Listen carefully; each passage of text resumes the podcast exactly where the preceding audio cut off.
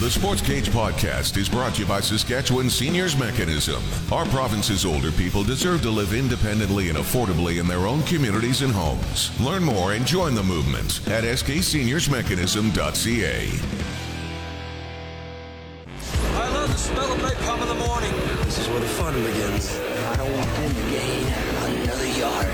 620 CKRM is proud to be your official voice of the Saskatchewan Roughriders and your home for the hottest sports show anywhere. It's a new era for sports talk in Saskatchewan.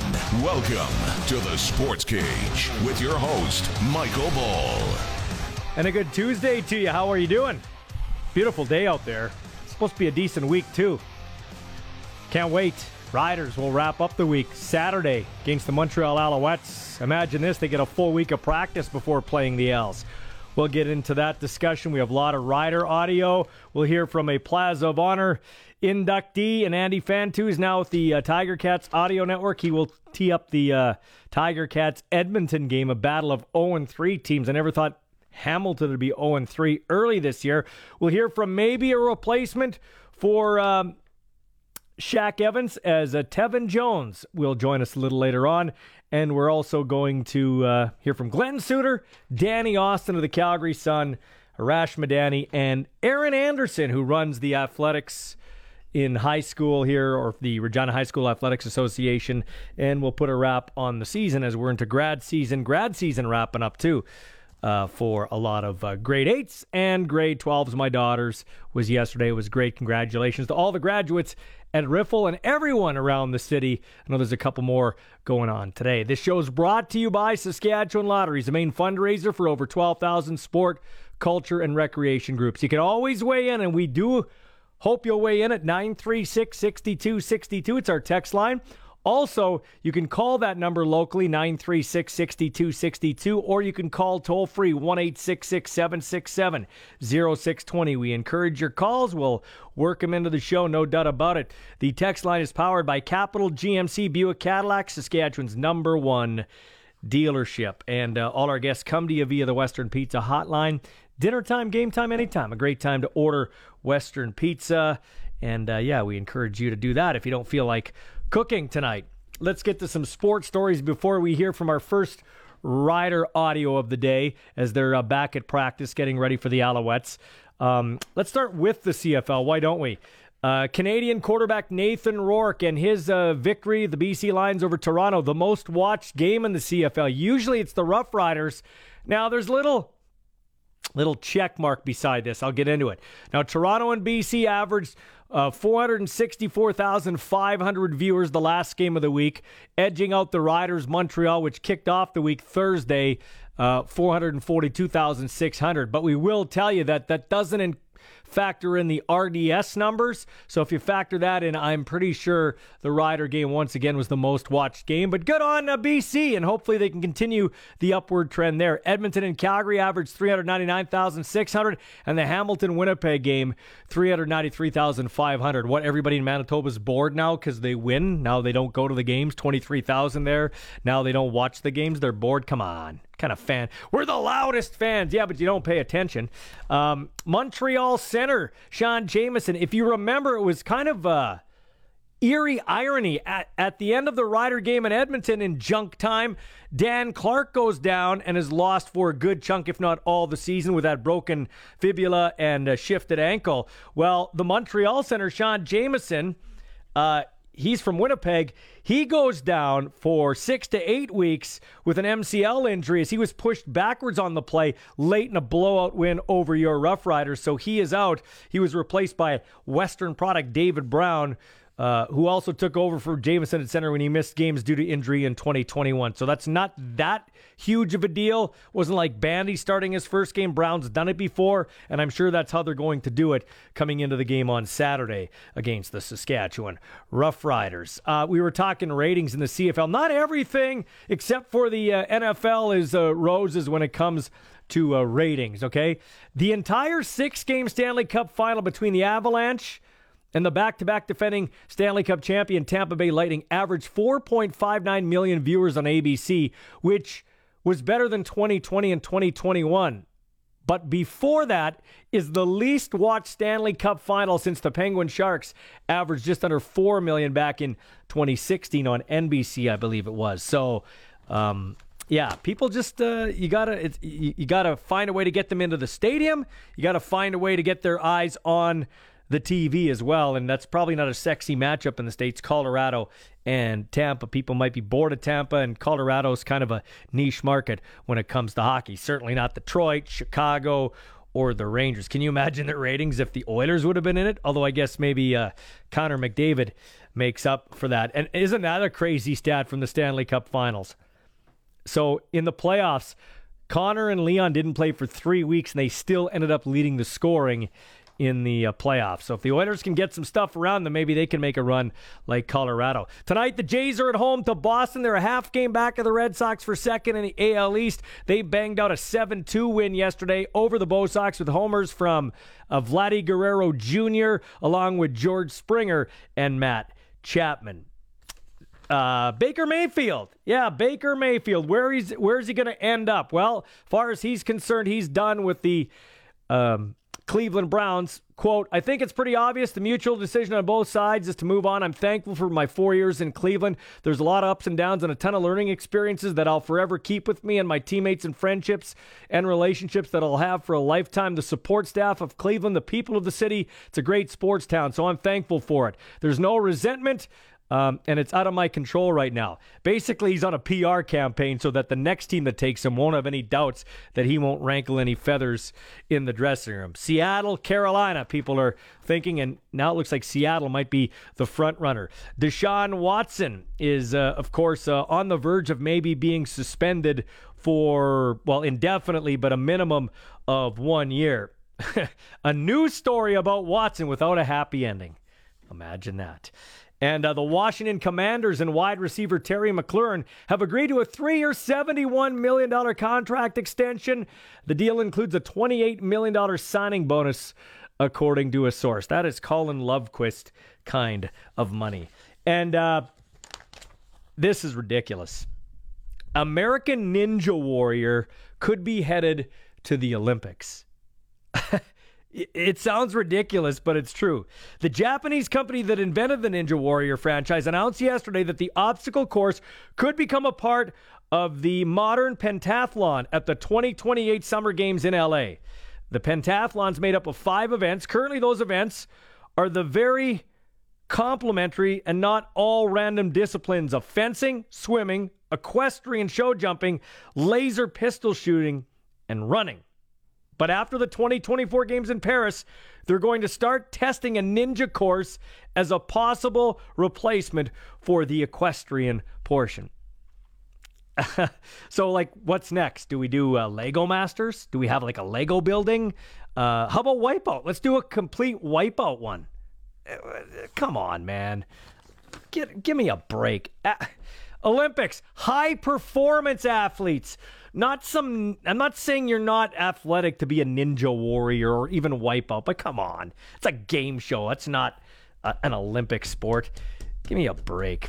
Anyway, if you can think of any others that you'd love to see in the Olympics, you can text us 936 6262. Right here, Coach Dickinson joins us every Monday on the Sports Cage. As he did yesterday, you can check it out if you missed it in podcast form. He takes your calls and texts and our podcast, by the way, brought to you by Saskatchewan Seniors Mechanism. And yesterday, the coach said that was the worst special teams game he's ever been a part of as a coach. And he's been in the game a long time at the collegiate level, the CFL level. Uh, level. He coached with the Raiders and the Chargers in the NFL. So I caught up with a special teams demon and fullback, James Tuck. Here with Riders fullback and special teamer James Tuck. Coach said it was the worst special team game he's ever been a part of as a as a coach. Just your thoughts on on that. What what was the reasoning behind kind of a tough day on special teams?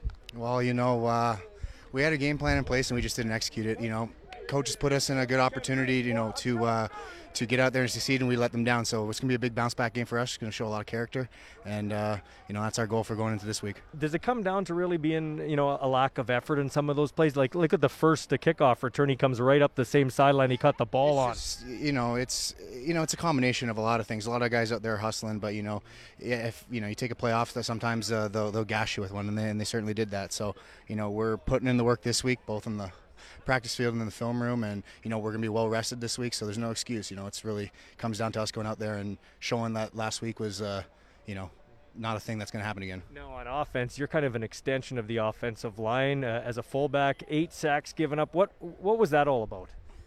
Uh, we just got to work harder. We just, you know, we, we got to see what kind of pressures and different fronts they're throwing at us, and they they got a lot of different exotic stuff they do, right? So it's just a matter of being in the film room, understanding what they're trying to do to us, you know, where they're trying to attack us, and, and, and, and just being better. So having a full week and, and, obviously just playing them last week again, that's going to you know help us address this, these issues. But we'll be better. What do you what do you think about playing here in Saskatchewan? Oh, I love it. I love it. Saskatchewan's awesome. Coach said this to me. He said, James Tuck, Albert Awachie. If you want to see two fine football players in action and really appreciate the game, watch those two guys. How does that make you feel when Coach Dickinson says that? Um, it, it, feels good, you know. Uh, we, we play a, a, loveless position at times, you know, so it's nice to you know get a little recognition. But Albert, uh, particularly Albert, myself, you know, we, we we love doing the dirty work and we take pride in that. So, you know, if there's a, a block that needs to be done, uh, you know, all that stuff, we're, we're, we're happy to do it and we, we, we love to do it. So. Back to Montreal. Is it nice to get back at these guys so quickly after laying an egg? Absolutely. Uh, I don't think any of us would have wanted to play these guys down the road and have to rewatch that film. Best thing to do is watch it right after it happened, address it, and go out there and fix it, and then we can move on with the season. You know, uh, in media we say, "Oh, this that's one you burn." Did you guys sit in your own crap, so to speak, and watch that thing through? Oh, you have to. You have to. I mean, you have to be critical of yourself, right? You have to watch there and be mature about it and say, "Hey, I messed up, or I didn't give enough effort, or I, you know, did this." You have to be accountable for your teammates and, and for this team and this organization. So, I think we have identified where we were weak and where we could be better, and that's the that's the goal this week, day one to three. Getting two things. What did you like about your game, your personal game?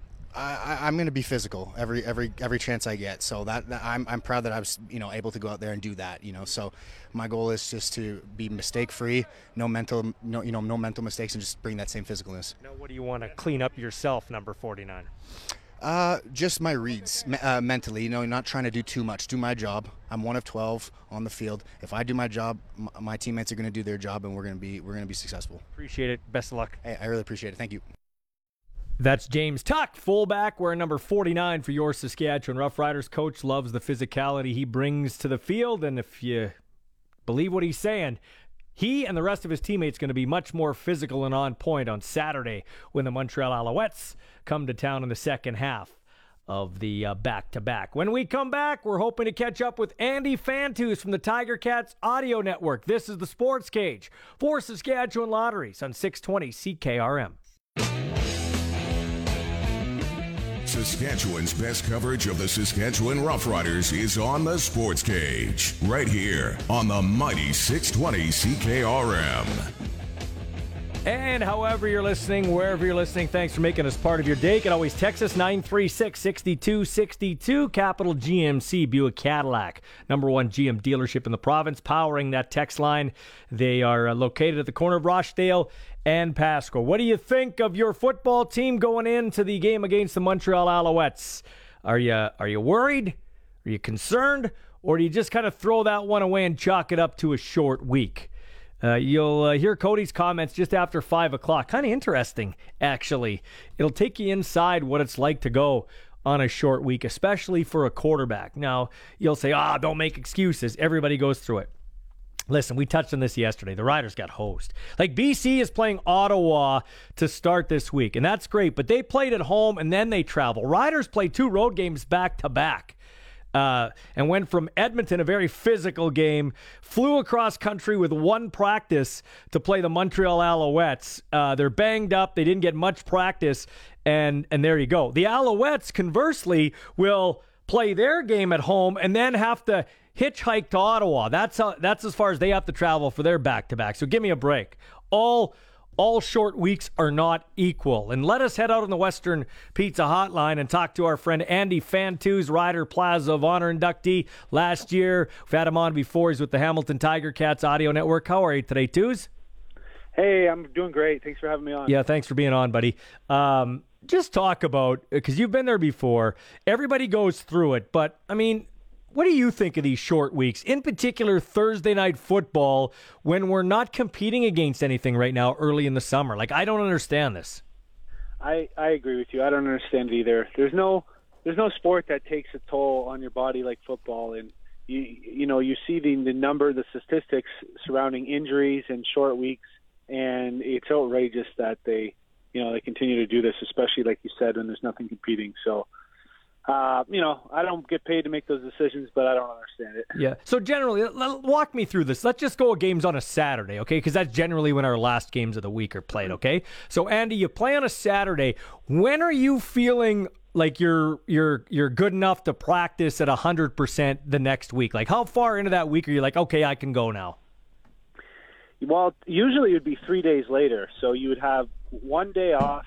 One day would be sort of your rundown and you like the day after the game probably be your rundown and film day. Mm-hmm. Then one day off, the second day after the game, and then that third day would normally be like what they call day one, and you'd have day one, day two, day three, day before the game, another game. So in this case, if you're going thir- Saturday, Thursday, you know Sunday you, you might not even have that rundown and film meeting. Who knows? Like you might just have a day off because that's that's mandatory in the collective bargaining agreement. Is one day off.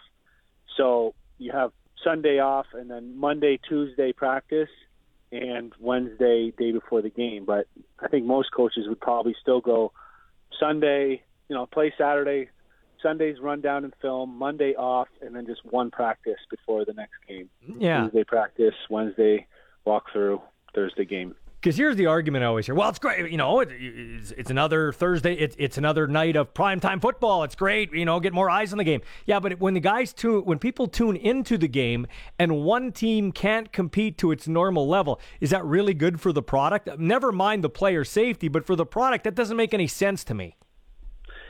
No, it doesn't. And, you know, you look at the, uh, I mean, I never like talking about the NFL too much, but you look at that and it, it's not the Thursday night game that's a prime primetime matchup. That's usually the bottom, one of the bottoms of the barrel, and they just throw those in there for extra extra mm-hmm. money. It's always the Sunday nighter uh, is the is the primetime one. So, um, and the quality of the game and the amount of turnovers and injuries is is always high. So, uh, yeah, I just I just don't understand it. Yeah. So would you ch- from the outside? I mean, the riders have penalty issues; they have to correct those. That goes back to last year. So I'm not chalking that up to a. I'm not absolving absolving them of everything that went wrong in that. But when you watch that game, do you kind of chalk a lot of that up to, hey, I want to see these teams play again Saturday in Regina to see what the true story is between these teams? Yeah, I mean, I think it, you any two teams in this league, really, the amount of parity that goes on, it could be a completely different game from one game to the next if they're playing each other. But uh, in this specific situation, I think, yeah, I think Saskatchewan is going to clean up some easy issues, um, and and I'm sure there's some more that aren't so glaringly obvious to the average viewer that they need to clean up, but they'll do a good job of that because um, they have, you know, they have a lot of vets, they have great coaching and coming back home and playing, you know, in that hostile environment, uh, you'd expect a big turnaround from last week. Is Andy Fant, who's one of the great Canadians to ever play in this game. Uh, Calgary, I got Calgary one at the top of my power poll. I put Winnipeg two, BC three, Sask four, Montreal five, Ottawa six, your team Hamilton seven. Now, not all seven rankings is are equal. Like where I'm going with this is Hamilton has had a tough start to the year and easily could have won all three games. Even the game against the Riders, you were in it till the fourth quarter, two touchdowns in 20 seconds, turned the tide. Your thoughts on the Hamilton Tiger Cats right now at 0 and 3? Yeah, they can't expect to have a higher ranking than seven at, at 0 and 3 um, in the power, you know, quote unquote power rankings. But uh, like you said, a lot of progress from one game to the next in areas that were uh, lacking. So in, in the Saskatchewan game, uh, the difference between their in their offense to the next game in Calgary was just night and day. And then they they had a fall like they blew a lead and fell apart. Um, so they tried to clean that up and just sort of play a more controlled style against Winnipeg. And similar kind of thing. They, you know, Winnipeg just had a few good plays, and then uh, and then that one interception for a touchdown. So a few different bounces. It could be a completely different record. Uh, but Hamilton in the past, oh, I don't know, eight years, maybe even longer, ten years, have been um, notoriously slow starters out of the gate, and um, and had turnover issues out of the gate, and able to sort of turn that around as the season went on and really tighten things up down the stretch. Mm-hmm. Um, similar to Saskatchewan, actually. So uh, I, I don't I'm not concerned and no reason to panic at this point. Um, but they do have the Elks coming in this week, who are also 0 3. And uh, you know, if you lose this one at home, um, there's certainly going to be some negativity floating around the community, around the press, and uh, hope, hope, hopefully it doesn't leak into in, internal. Uh, inside the locker room. But um, you know, you're not going to say must win, but this is a big one. Well, I wouldn't say must win because we're so early in the year, but it's definitely. Uh, you have to win. If you're Hamilton, you have to win this game. Edmonton, you cannot lose to Edmonton. And another team, Ottawa, can't lose to BC traveling across country. Ottawa, yeah. Wow, hey, looks looks good. They played good against Winnipeg, the, the two-time defending champs. I don't care. You got to start putting the ball in the end zone. Masoli's throwing it all over the yard, but you got to get it in the end zone. Ottawa and Hamilton have to win this week. Yeah, both teams need to get it in the end zone. That was the biggest issue uh, in the two in the in the first and third game for Hamilton as well. Just too many field goal attempts. Uh, I've got to finish the job. Um, and Ottawa's got a tough test. I mean, that BC team looks real good right now, uh, but it's it's early. Yeah, so we'll get to the BC Lions in a second. Let's finish off with Hamilton first.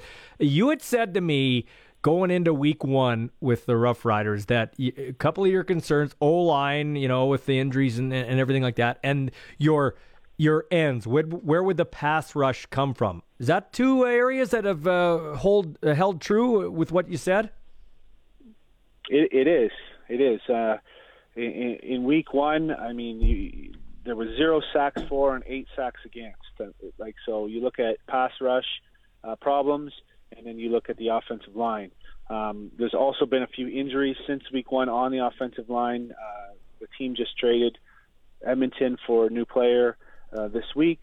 Um, so maybe that'll help a bit. But you having three guys, three offensive linemen on the six-game injury list is not uh, is not where you want to be this early in the season, uh, especially guys who are, are all potential starters. Mm-hmm. So offensive line, figuring out who's who's how the pass rush is going to happen are two of the biggest issues in my opinion.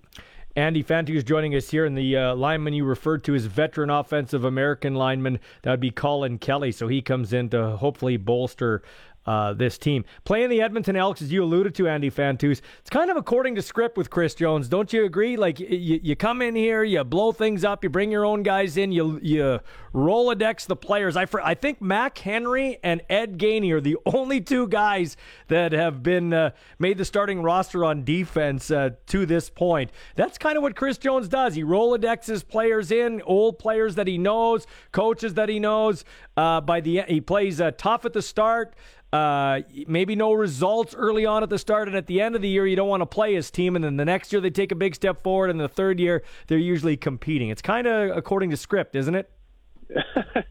yeah, kind of a strange recipe. Uh, but uh, one guy that, that loves big, long, fast uh, athletes and thinks that that you know has the philosophy of we'll we'll uh, we'll mold them properly, we'll put them in positions to win, and uh, but they just he just wants to have the biggest, fiercest, fastest team on the uh, on the on the field, and um, yeah, we'll see how long it takes him to turn to turn it around there in Edmonton. All right, do you think Trevor Harris has staked his claim as a starting quarterback in Montreal? Well, I don't think you can count out Vernon Adams yet. Uh, but even at the start of the year, I was, uh, you know, I, I expected there to be a, a little bit of a of a battle coming into camp, and uh, and then I guess I was I was wrong that it was certainly Vernon's job. Uh, but Travis is a guy that's been, you know, he's has so much experience in this league. He's a champion. Um, he can get the job done. So, uh, kind of a good problem to have, I guess, if you liken it to Hamilton last year with Masoli and Dane Evans, um, you you have two guys who can get the job done or or have proven to get the job done in the past, and uh, so it's a good problem to have. And, and as long as they can work together and um, there's not any, you know, in, any internal dysfunction there. But I I think I think they're going to roll with Trevor. Let let Vernon get get uh, get himself under him, and and then. Uh, but I'm sure you'll see him again this year. Were you surprised that Toronto got smoked as bad as they did by BC? Yes, I certainly was. I I think Toronto's going to be a, a dangerous team this year. Uh, I like a lot of their pieces, and for them to go in there and, and have that result, I I was shocked. Um, it's always tough to, yeah, you know, go across go across the country like that and play in BC. Um, but that's not that's not an excuse. It, it, it, was it was an impressive win. Is it always is it good to get it because we've heard the riders talk about this. It's good to get an early season wake up call. Riders got it in Montreal, factors there. Toronto got absolutely smoked by the BC uh, Lions. Uh, after that initial goal line stand by BC was downhill after that. I remember, if I remember this correctly, I'm uh, in the 2007 Grey Cup year that Andy Fantuz played a big part in. You played in Edmonton and you guys lost. And if I'm not mistaken, Andy Fantuz sat a little bit on the bench that game. And it was an early season wake up call, maybe for Andy Fantuz, but especially for the Rough Riders. Is it good to kind of get an early season kind of, you know, wake up call? I, I think it is. I think it is. I mean, you learn a lot from a loss. And you know, Henry Burris said it best last week at the Hall of Fame. He said, L is for lesson. Uh, and you get that early. I mean, six teams out of nine are going to make the playoffs, so um, you got to get in to have a chance, and you certainly want to be playing your best football and have and have healthy bodies. Now, of course, you have way higher chance to win if you get a bye and, and have a home field game, mm-hmm. uh, but you just got to get in. So. Uh, hang with the pack, take your lumps, learn learn what you got to do, and, and, and mold your team for September, October, and into November run one of the best Canadians to play in the last 20 some years is Andy Fantuz. He's joining us for a couple more seconds. So talk about Nathan Rourke. He's all the talk, or at least he should be all the talk. He has been here. I've been on his train for a long time. Just talk about what you see. Are you buying what Nathan Rourke's feeding you right now? I got nothing bad to say about him right now. I uh, I'm not ready to you know put him as a Hall of Famer right yet, but um, I love. I'm excited to watch his next game and probably every game of his this season and see see if he can keep doing what he's doing. Uh, he, you know, even his legs, he's he's got a lot of a lot of positive attributes and a very versatile uh, player with with a cannon. So hmm. um, mm. I don't see any reason not to not to get behind him. Conversely, should Tiger Cat fans be worried that they picked the wrong quarterback? Um, you know what? I, I think I think it was see you both player both both Dane Evans and Masoli um, have a still have a future in this league. Both can get the job done, uh, but it was time to kind of roll with one. And and when you had the guy like Dane sort of take over from Masoli in 2019 and lead him all the way to the Grey Cup, and then uh, and then split time last year, but come in in the second half of that Toronto Eastern Final and go 16 for 16 and win the game, and come, huge comeback for him.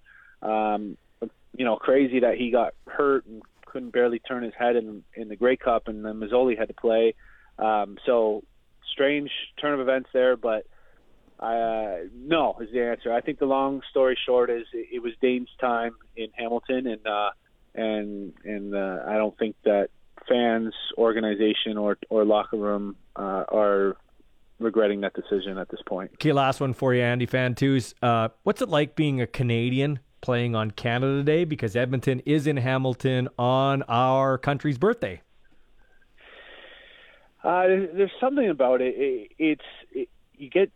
Oftentimes, you'll have the RCMP, the bagpipes. You'll have like a little uh, something extra for for a pregame show. Um, of course, there's hype around it through through the media all all week long, and it always seems to be a beautiful day. I mean, I'll never forget one of my favorite CFL memories was 2010 mm-hmm. season opener in Regina on Canada Day against Montreal Alouettes, and the score was like 54 to 51, double overtime. I think maybe the highest scoring game. Uh, and we're we're listening to the anthem, and there's uh, there's fireworks going off. There's a jet flying by, and then there's what I mean. The fireworks are after the anthem, but the during the anthem there was a, a flock of like fly uh, Canadian geese flying a V diagonally across the field, and I just had the chills like beyond belief, and it was just a beautiful day and and, and just an uh, an incredible game from both performances from both sides. Perhaps the best catch of all time by S.J. Green in that game, and uh, but we came out with the win and. Um, yeah, I'll never forget that. That's one of my favorite memories Oh. of my experience. I almost broke my TV because the year before we know it was the uh, you know the November before it was the 13th man, and you guys got flagged for a 13th man penalty in that game. Oh yeah, you're right. Oh, see, I don't remember everything right off the bat, but I do remember now. That was You're right, we did, and it's like, oh my goodness, not again. That, go. that was uh, that was a great game, absolutely one for the ages, and so are you, Andy Fantuz. Thanks for your time. Have a good uh, broadcast on uh, Friday. Good luck to the Tiger Cats. Yeah, thank you. You as well, and uh, appreciate you having me on. Thanks. Andy Fantuz joining us, Rider Plaza of Honor, Hall of Famer right there. We'll be back with more of the Sports Cage in a moment on 620 CKRM. The Sports Cage is your locker room pass. We're talking Riders on Saskatchewan Sports Radio, 620 CKRM. Love it, DJ Abby White. Rolling some confident. Demi Lovato. Actually, I don't mind that song. It's one of the few uh, kind of a guilty pleasure song for me. Yes, indeed. Sean Kleisinger not here, so our program director Abby White on the other side. He's looking at the text line there. If you got any text for us, 936-6262. We'll roll some of those later. But it's time now to get to our sports cage clutch performance. Staios at the line. Staios. Far side, stays with it. Goes for his skate. Nathan Staios. Go for another lap. Opts to turn back. Staios, the shot scores! Jan Mysak and Hamilton are through to the Memorial Cup final. Yeah, the Czech Mysak tips one home. Uh, Nathan Staios, the son of former NHLer Steve Staios, is the you know goes for a couple of laps as the play-by-play announcer on TSN described it, and then the point shot tipped in by Jan Mysak, the Czech, and Hamilton's off to the Memorial Cup final tomorrow. Our Sports Cage Clutch performance brought to you by Nick Service in Emerald Park, your local Massey Ferguson Challenger, RoGator, Gleaner, and Fendt dealer. Call 781 1077. All right, so Shaq Evans is out. He was on the show yesterday. It's not all bad news. He will be back, hopefully, by Labor Day. If you missed his comments, you can catch them on our um, podcast, Sports Cage podcast, brought to you by Saskatchewan Seniors Mechanism. He was on yesterday, and uh, don't think he'll be doing any interviews uh, in the near future. So there you go. You can get your fill of Shaq Evans on your Voice of Rough Riders football here, 620 CKRM.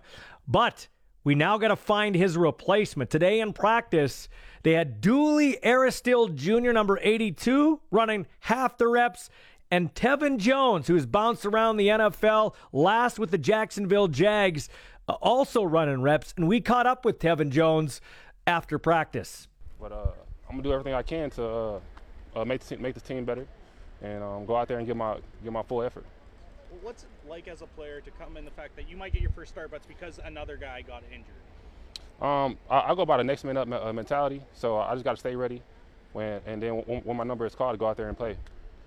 What do you think you bring to this team? Um, speed, you know, and um, just just uh, knowledge of the game. So uh, I've been playing for a long time, and anything I do to make the team better, I will.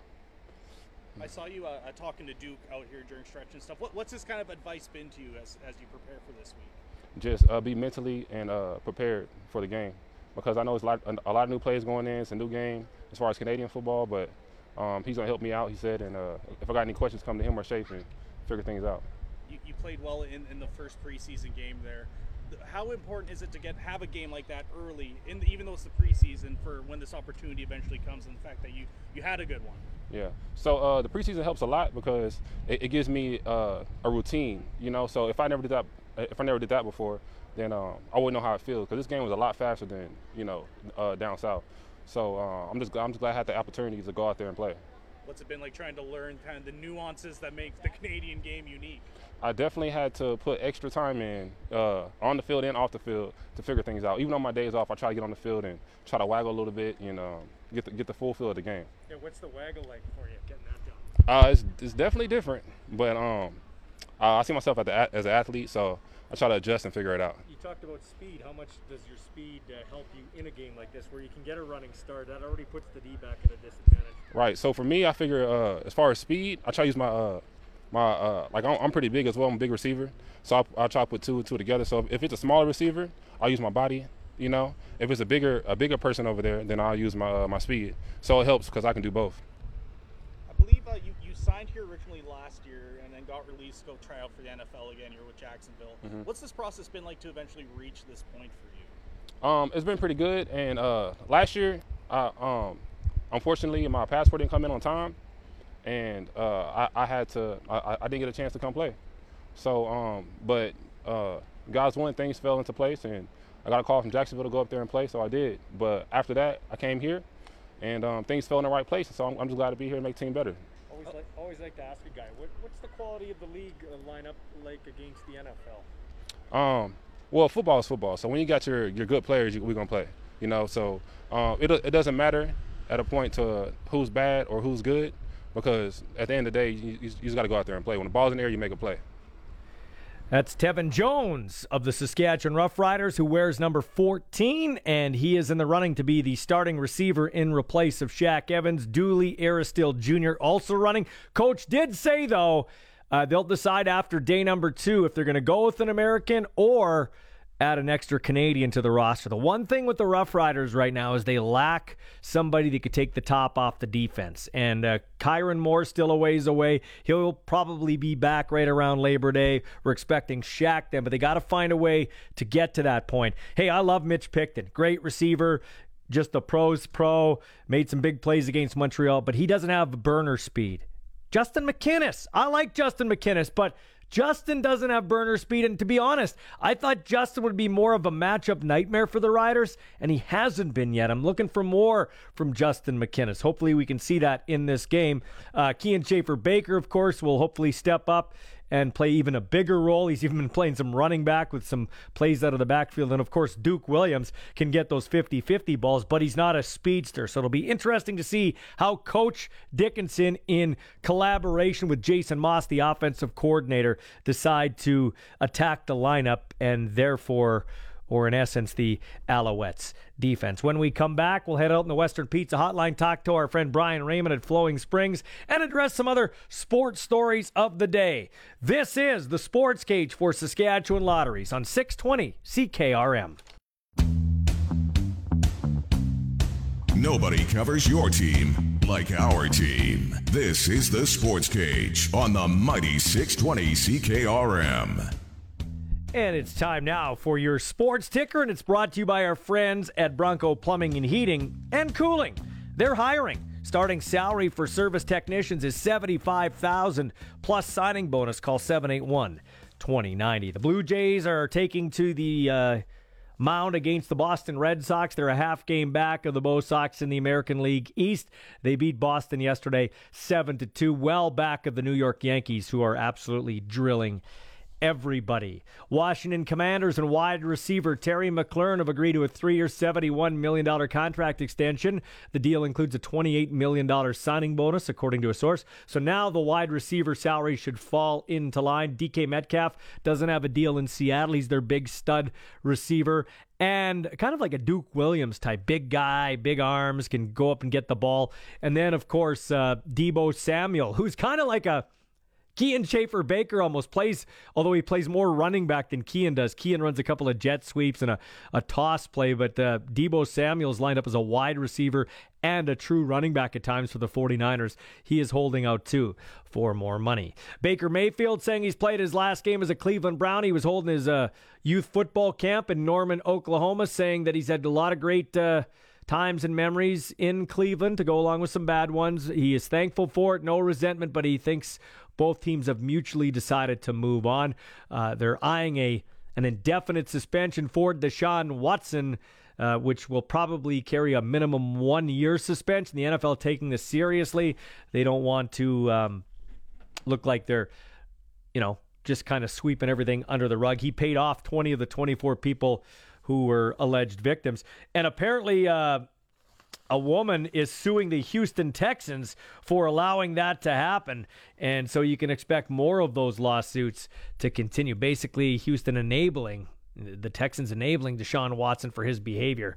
So they're. Uh, going to sue the Texans, or at least this lady is. And one criminal defense lawyer said you can expect a lot more. To the CFL, where Alouette center Sean Jamieson will miss the foreseeable future. He's out six to eight weeks with an MCL injury. He was uh, pushed back in the middle of that offensive line late in the big blowout win over the Riders, so he won't play. Winnipeg native is out. Western product David Brown, who took over when Jamieson had back issues last year, will slide over to the center position, I'm almost certain here, when the Rough Riders take on the Alouettes. A 5 o'clock kickoff on Saturday, 2 p.m. pregame show with our own Daniela Ponticelli, who's back in the big chair with Don Hewitt, the professor, and Wes Cates. Shall we head out on the Western Pizza Hotline? Let's talk to our friend Brian Raymond at Flowing Springs. Brian, what a great day out there! And I don't. Uh, when I came to work today at rider practice, I was melting, so there's no wind. That's a golfer's dream. Absolutely. No, the problem now is guys don't know which way to lean.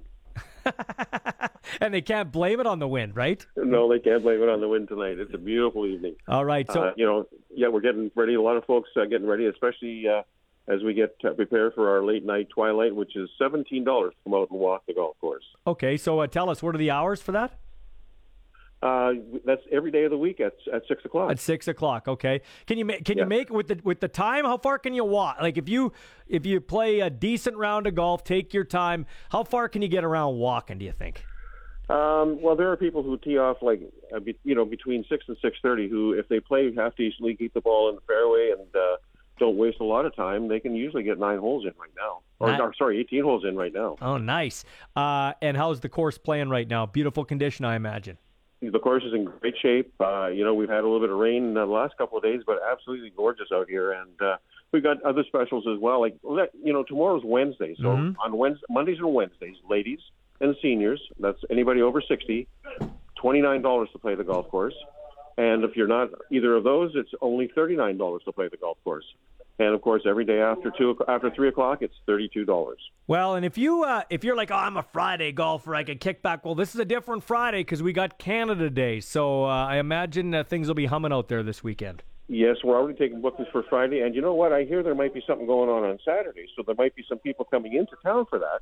Mm-hmm. And if you're coming into town for the Rider game, hey, bring your sticks, make a make a reservation and we'll get you on the golf course. Yeah, absolutely. I mean that'd be perfect. You're coming into town anyway. Uh, just uh, pop in there. It's a five o'clock kickoff. You can get in for an early round to have a maybe a late lunch there and then head to the game. That sounds like absolutely a plan to me, man. Hey, by the way, I know you're a hockey guy, but you like watching CFL football. What do you make of this Canadian kid Nathan Rourke? Isn't that a great story?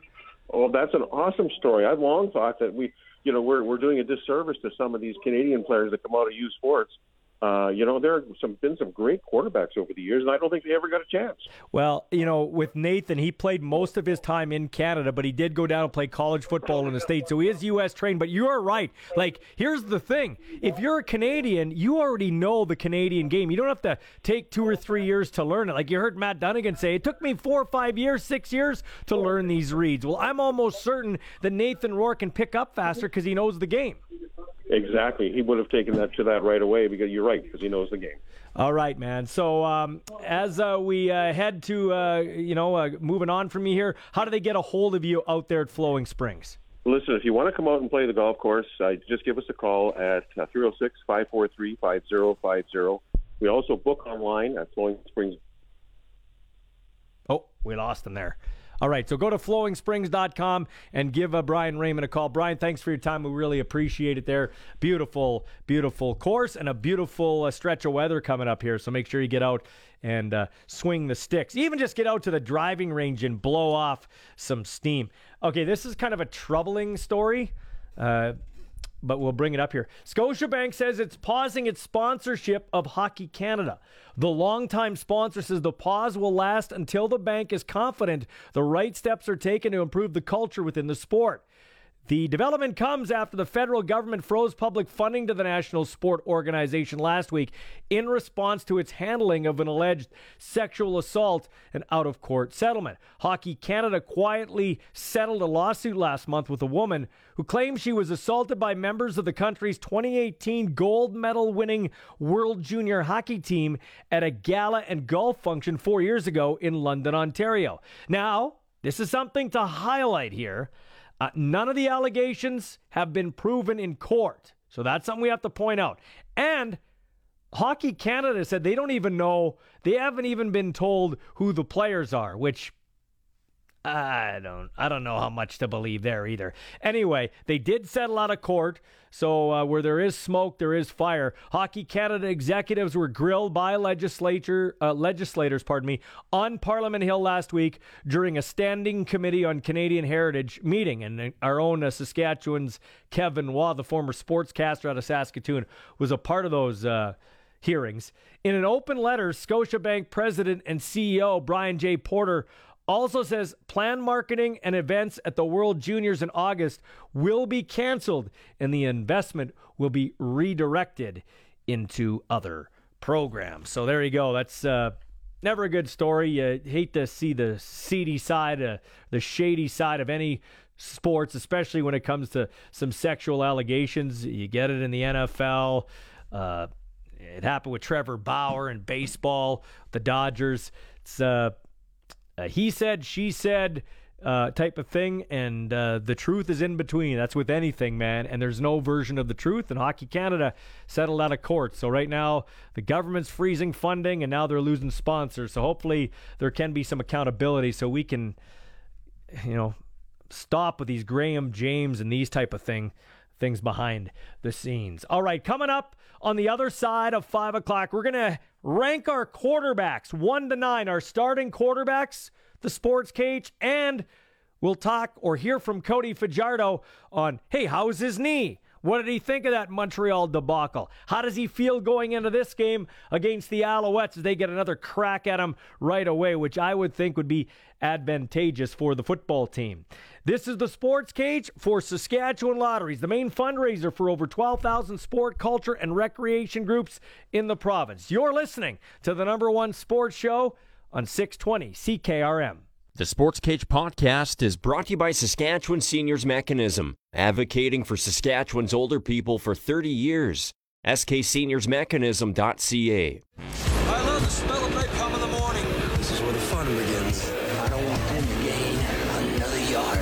620 CKRM is proud to be your official voice of the Saskatchewan Roughriders and your home for the hottest sports show anywhere. It's a new era for sports talk in Saskatchewan.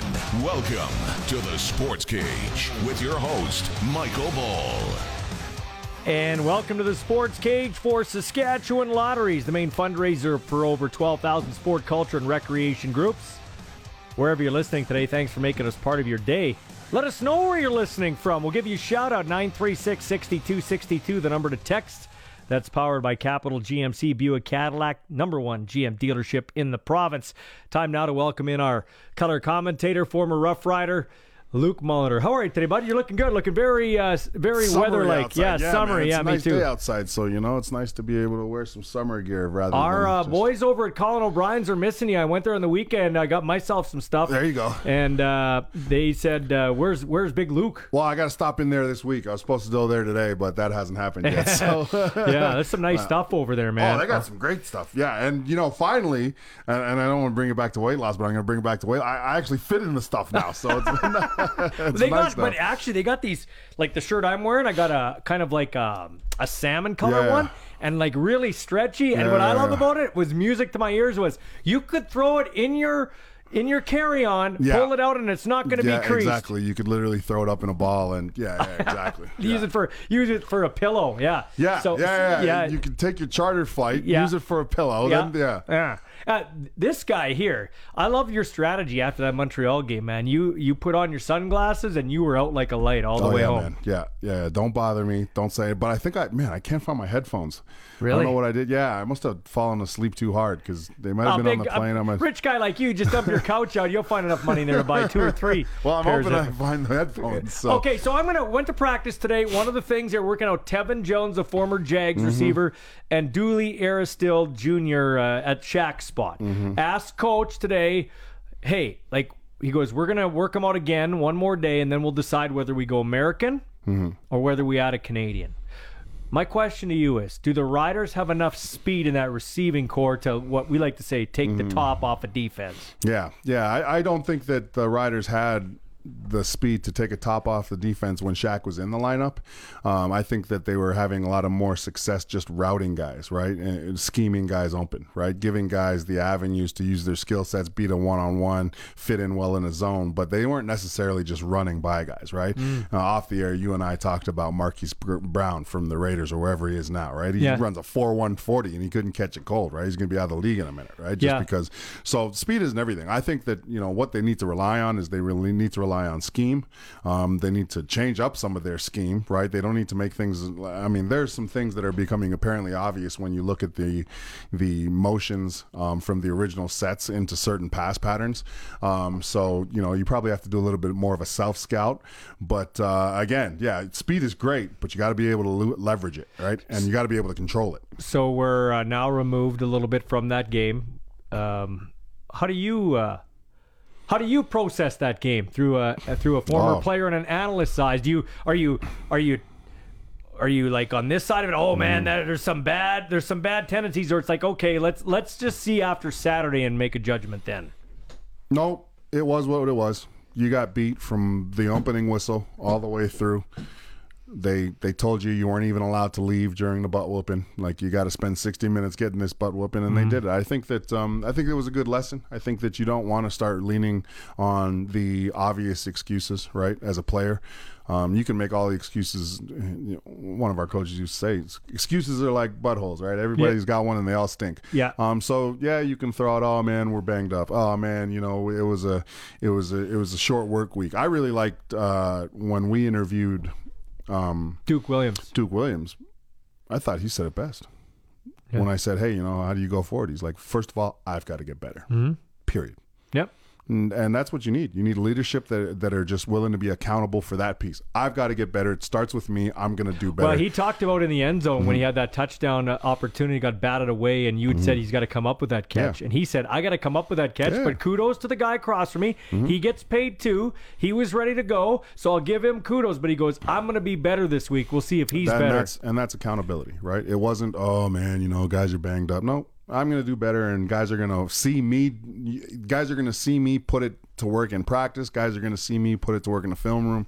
I'm going to be a vocal leader, and I'm going to do better, and we're going to win the next game. So I think that you don't. You just you just got to make sure that hey, you take the film for what it was. There were some there were some glaring errors. There were some glaring misses, right? Like they spent a lot of time focusing on the middle when it came to getting at Cody, right? Um, and I don't think it was necessarily just because Logan Bandy was in there. I think No. it was because the way the offensive line in general were reacting to certain stunts and twists up front. So you got to you got to take you you either win or you learn. Because if you win and you, or if you win or you lose, you're going to lose again. But if you win or you learn, there's the opportunity. Cody Fajardo caught up with him uh, after practice. We'll hear from him. Then on the other side, I'm going to list you what I think are the rankings for the quarterbacks. Tell me if you Oh, agree in yeah. the CFL. Okay, first let's hear from Cody Fajardo. Yeah, uh, it was you know a tough day for for all of us, and uh, kind of the chips were stacked against us to start. But that's a really good football team, and I told you guys going into the game that uh, even though they're 0 2, they they were a really good football team, and that was evident on tape. And now we got a chance to, to wash the bad taste out of our mouth in front of our home fans, um, use the electricity of our fans. Uh, they did a great job of using electricity of their fans and making it loud and hard, especially for us on offense to communicate. Um, so, so we're looking forward to hosting them here uh, in our stadium, and I think the guys are eager and, and uh, ready for the opportunity. You had special connections with Dan Clark. You had special connections with Shaq. Now he's gone. Yeah, I know. It's like everybody I get close to, something happens. But uh, that's football. And what I told those guys and what, what I told Shaq after the day is doesn't matter how much you love football, it'll never love you back. And, and that's the, the scary part of playing football and why I always talk about how you never know when your last play is. And um, while I give it everything I have when I have the opportunity to play. But uh, losing a guy like Shaq is, is big for us, team morale wise. Uh, losing Dan the week before was big, team morale wise. But um, the good news this team is deep. Uh, we have a really talented uh, uh, receiving room. Uh, I was hoping not to show it off this early in the season, but um, you know, if you want to be able to be there in the last game of the season, you got to have a really talented and deep team. And, and, I think we have that here, and, and we'll see as the season progresses. But the good news is we're still early, so it's not like it's extremely critical games. Obviously, we want to win as many games as we can early, but it's not like it's the, towards the end of the season where it's must win games. So guys will get good game tape, good game experience, so that when we are down the road and we have must win games, uh, hopefully it pays dividends. How happy are you to get them right back right away? Yeah, I mean, that's uh, what's so awesome about the CFL. And it was unique when I first got into the league where you're like, we're playing the same team twice. It kind of feels like baseball. But when you lose that first game and you got it back to back, uh, you're really eager and excited about the same week. The only thing that sucks is you got to watch that bad film all week, right? And uh, that's tough to do, but it humbles you. And you watch and you watch how many errors you make. And I think you can learn a lot more from losing a football game than winning a football game. And so I think that's what the team's done really good job of the last couple days. And I know that we'll continue to do that throughout the week is just learning as much as we can from that loss. And sometimes losing bad early is, is really good for a team. And I can think back to 2019. We, uh, we got beat pretty bad by Calgary here at home. We went on a bye week, and I think we rallied off seven straight. So hopefully the same thing happens, but it's professional football, and every team's got a good squad. Before that game, too, against Calgary, it was a short week with five days between games. Is there almost a direct parallel in how you can look at that and apply it? That's a great stat. I didn't know it was a short week, but it's extremely tough for guys on short weeks. You're, you're so banged up. You don't get to watch as much film as you want, especially me. Uh, you know, there were sometimes I, I, I, didn't really know what to expect. We were just calling plays and going through plays, and you didn't know much defensively because there's just not enough time in a day where you can really scout your opponent. So um, feeling a little bit more confident going into this game and seeing them and having good tape and, and against our offense. So that's, uh, that's encouraging for a lot of guys in that room, and I think it'll it'll help us play a lot better. Duke is promising a show on Saturday. Are you getting that vibe that he might be ready to go off? Absolutely. I mean, I think he went for 101 last game, and he said he was a bad game, right? Obviously, there's some plays that you want back, but anytime you go over 100 yards, that's a that's a good day at the office. But um, Duke knows that he hasn't given his best, uh, is what he believes he is, and uh, that's exciting for me as a quarterback to hear your top receiver to say he's he's going to put on a show. So um, it, it's one of those things where week two we didn't have Duke. He, we had one practice with him, and then we go right into a game. Got to play. We lose Shaq early. Picton's got to come in play X, a position he's never played. We were just kind of scrambling. It felt like that whole time. Um, I kind of talked to the guys. It was kind of like quicksand, where the more you fought, the deeper you went, and, and it just felt like the harder we fought, the harder it got against us. So uh, gonna try and play freely. Gonna go out there and, and have some fun. I noticed that we were low energy, and I think a lot of that is just the travel and everything taken out. But coming out with some high energy, and like I said, using our fans as best as we can uh, for that high energy. You guys say that one day of practice, that's no excuse, should have went out there and played better. But how nice is this fully going to be in terms of the O line and communication, especially with Bandy, a rookie center had to go in there on one day? Yeah, we threw him to the wolves, and uh, and Montreal's front seven is extremely good, and they're very talented. And you can see just by on tape, uh, they did a good job of mixing up some defenses, going three down, four down, bringing pressure from from different areas, um, and that's hard as a rookie on your first game in one rep practice. And we don't do very many scout team, but uh, what we do is goods on goods, and that really helps us with guys just just feeling the flow of the game and the speed of the game. And uh, I know Bandy played as the sixth man uh, for us the first two games, but it's a whole lot different when you got to make those calls. I got so much respect for those guys. They work really hard, and I know that they'll be extremely better. I got to help them out. Um, a few times I held on the ball a little bit longer than I should and try and get the ball out of my hand and help these guys and, and just move the ball down the field, give our defense a rest. Um, so I'm really looking forward to just the, that opportunity to play football again on this Saturday. Do you think just better communication could fix some of the things we, we saw? Uh, I think so. I think our communication was okay, um, but I definitely think it'll it'll fix just getting more reps and just feeling more reps in the offense. We didn't get to game plan for them, which most people didn't don't really understand. Is most of the time you game plan for a defense and you set up certain plays that you know will work against the defense. When you have one day of practice, you only get 36 total reps, and so you're trying to rep as much as you can. But as a quarterback, if you don't get those good reps, uh, you don't feel confident going into a game. So we'll have some more game plan stuff, and, and our offense definitely should be a lot better this week, and that's why I'm really eager and excited for this Come opportunity. On, Cody, isn't Thursday night football ridiculous? like, isn't that ridiculous? One practice, you're you can barely scrape yourself off the airplane, and you're supposed to play, and they say, "Oh, it's because of the product." Well, I mean, you guys weren't putting your best product out there. It's not an excuse; it's a fact. Well, yeah, I mean, uh, it'd be interesting to look back at all the Thursday night games when guys have short weeks and, and what the score was. You tend to find more of the Friday night, the Saturday night games are the ones that come down to the wire, and, and that's the reason you get to game plan, you get your body back, and, and like you said, that's the product. Now, uh, obviously, you want to try and hold as many days of the week as you can with games because um, there's a marketing aspect to it. But uh, as a player, that was that's a tough turnaround for a lot of guys, especially how physical the game was with Edmonton. Um, sometimes you get out of games and you're like, oh, that wasn't as physical as you thought. Uh, we went through a physical game with Edmonton and then right into an extremely physical game with Montreal. So we're pretty banged up in that locker room. This these last uh, eight nine days are going to be really beneficial for us. Did Coach tell you that Mason Fine was going in? Yeah, he did. I, you know, I'm a little banged up, and so I, I didn't want to get pulled out of the game. And uh, he just said Mason needs some experience, and uh, and I'm all for that because I've been in that position before, where you sit on the sideline all game, and there's going to be a time when Mason's got to probably come in and, and help us win some football games. And so, giving him that experience early in games like that, as much as a competitor I am, I, I understood it and I was there for him.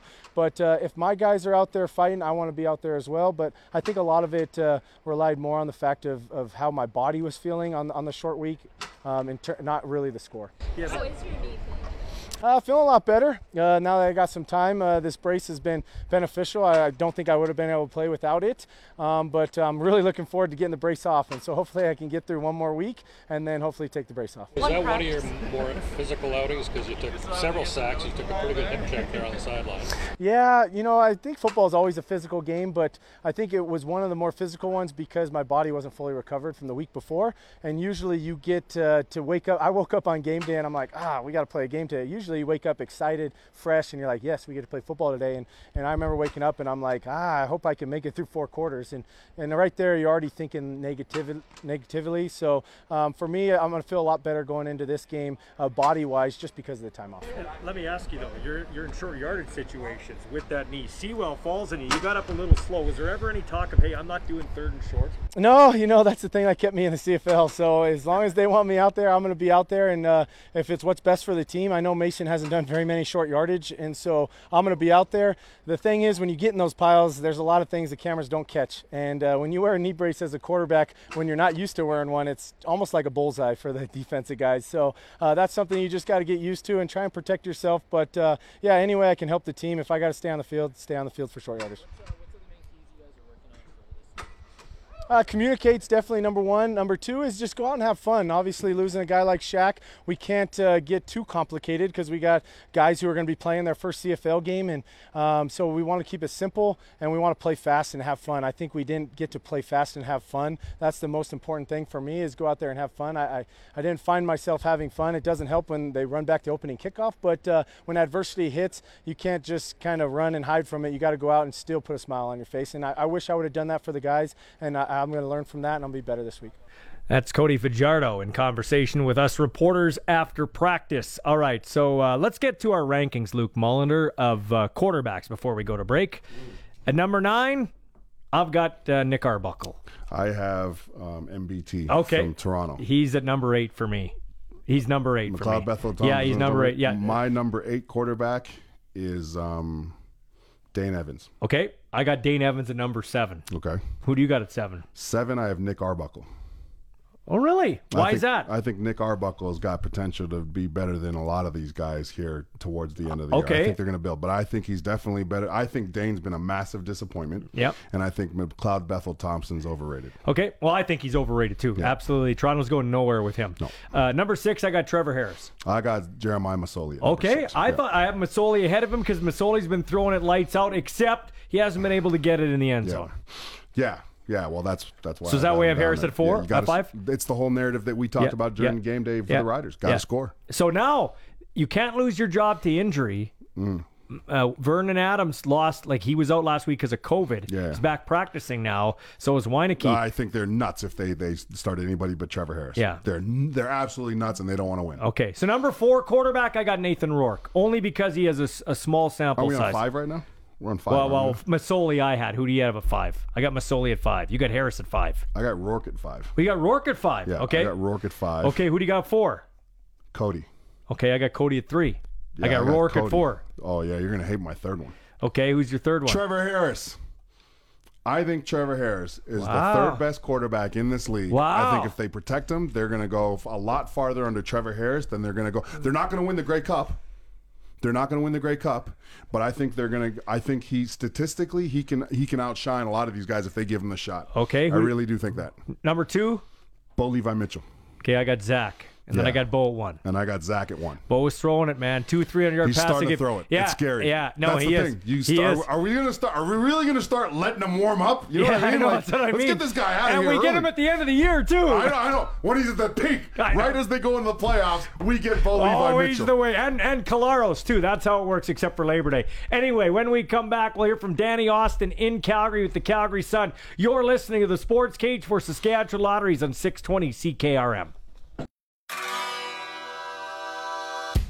The official radio partner of the Saskatchewan Roughriders. This is the Sports Cage on Sports Radio 620 CKRM. Welcome back to the Sports Cage.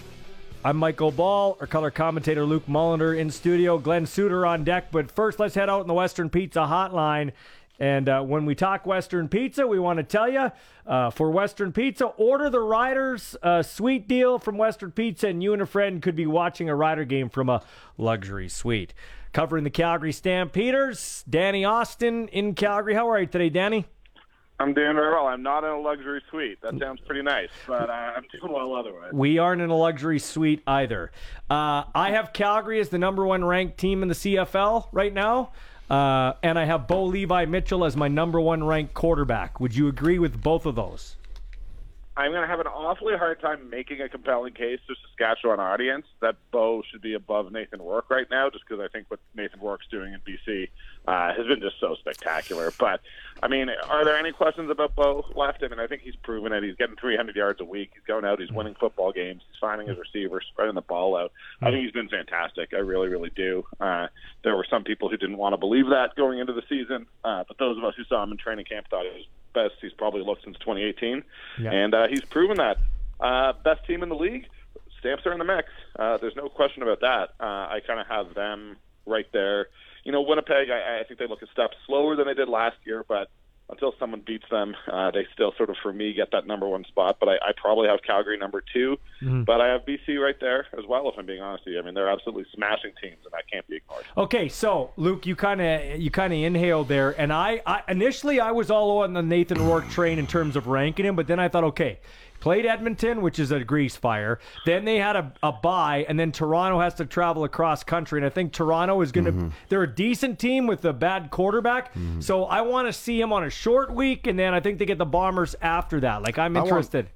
Yeah, I want to see him against a, a good defense. I, I just think that they're doing really, really simple things with Nathan Rourke right now. And that's and good. I, I don't think that they're going to get away with that if they want continuing to be really simplistic with his. I mean, and he's missing some. He reminds me. Remember when Jeremiah Masoli was lighting up the league, but everybody was like, eh. Like he, he misses some passes he should hit too now. Mhm. You know what I mean? So I think that I think that he, well, I've, I I really want to see. That's why I had him at number five. I really want to see him continue to develop. I, I I agree with Danny Austin though. I think he's on a great clip, and I think it's great for the league. Heck, the Mm. the the the. Uh, the bolded headline today that I saw when I walked Yeah. in here on your desk was Nathan Rourke gets more people watching than, than the Riders, and I'm like, it's actually the BC Lions, but that's perfect for the league. It is, isn't it, Danny? And we need to promote the heck out of that. As I look at my screen and see Andrew Buckley, who was a Canadian quarterback for the Stamps, left because he can make more as a doctor, selected for the Can West Hall of Fame. There are a lot of guys that, uh, you know, I'm hoping down the line this opens the door for other guys and people because we know sports is a copycat thing. Hey,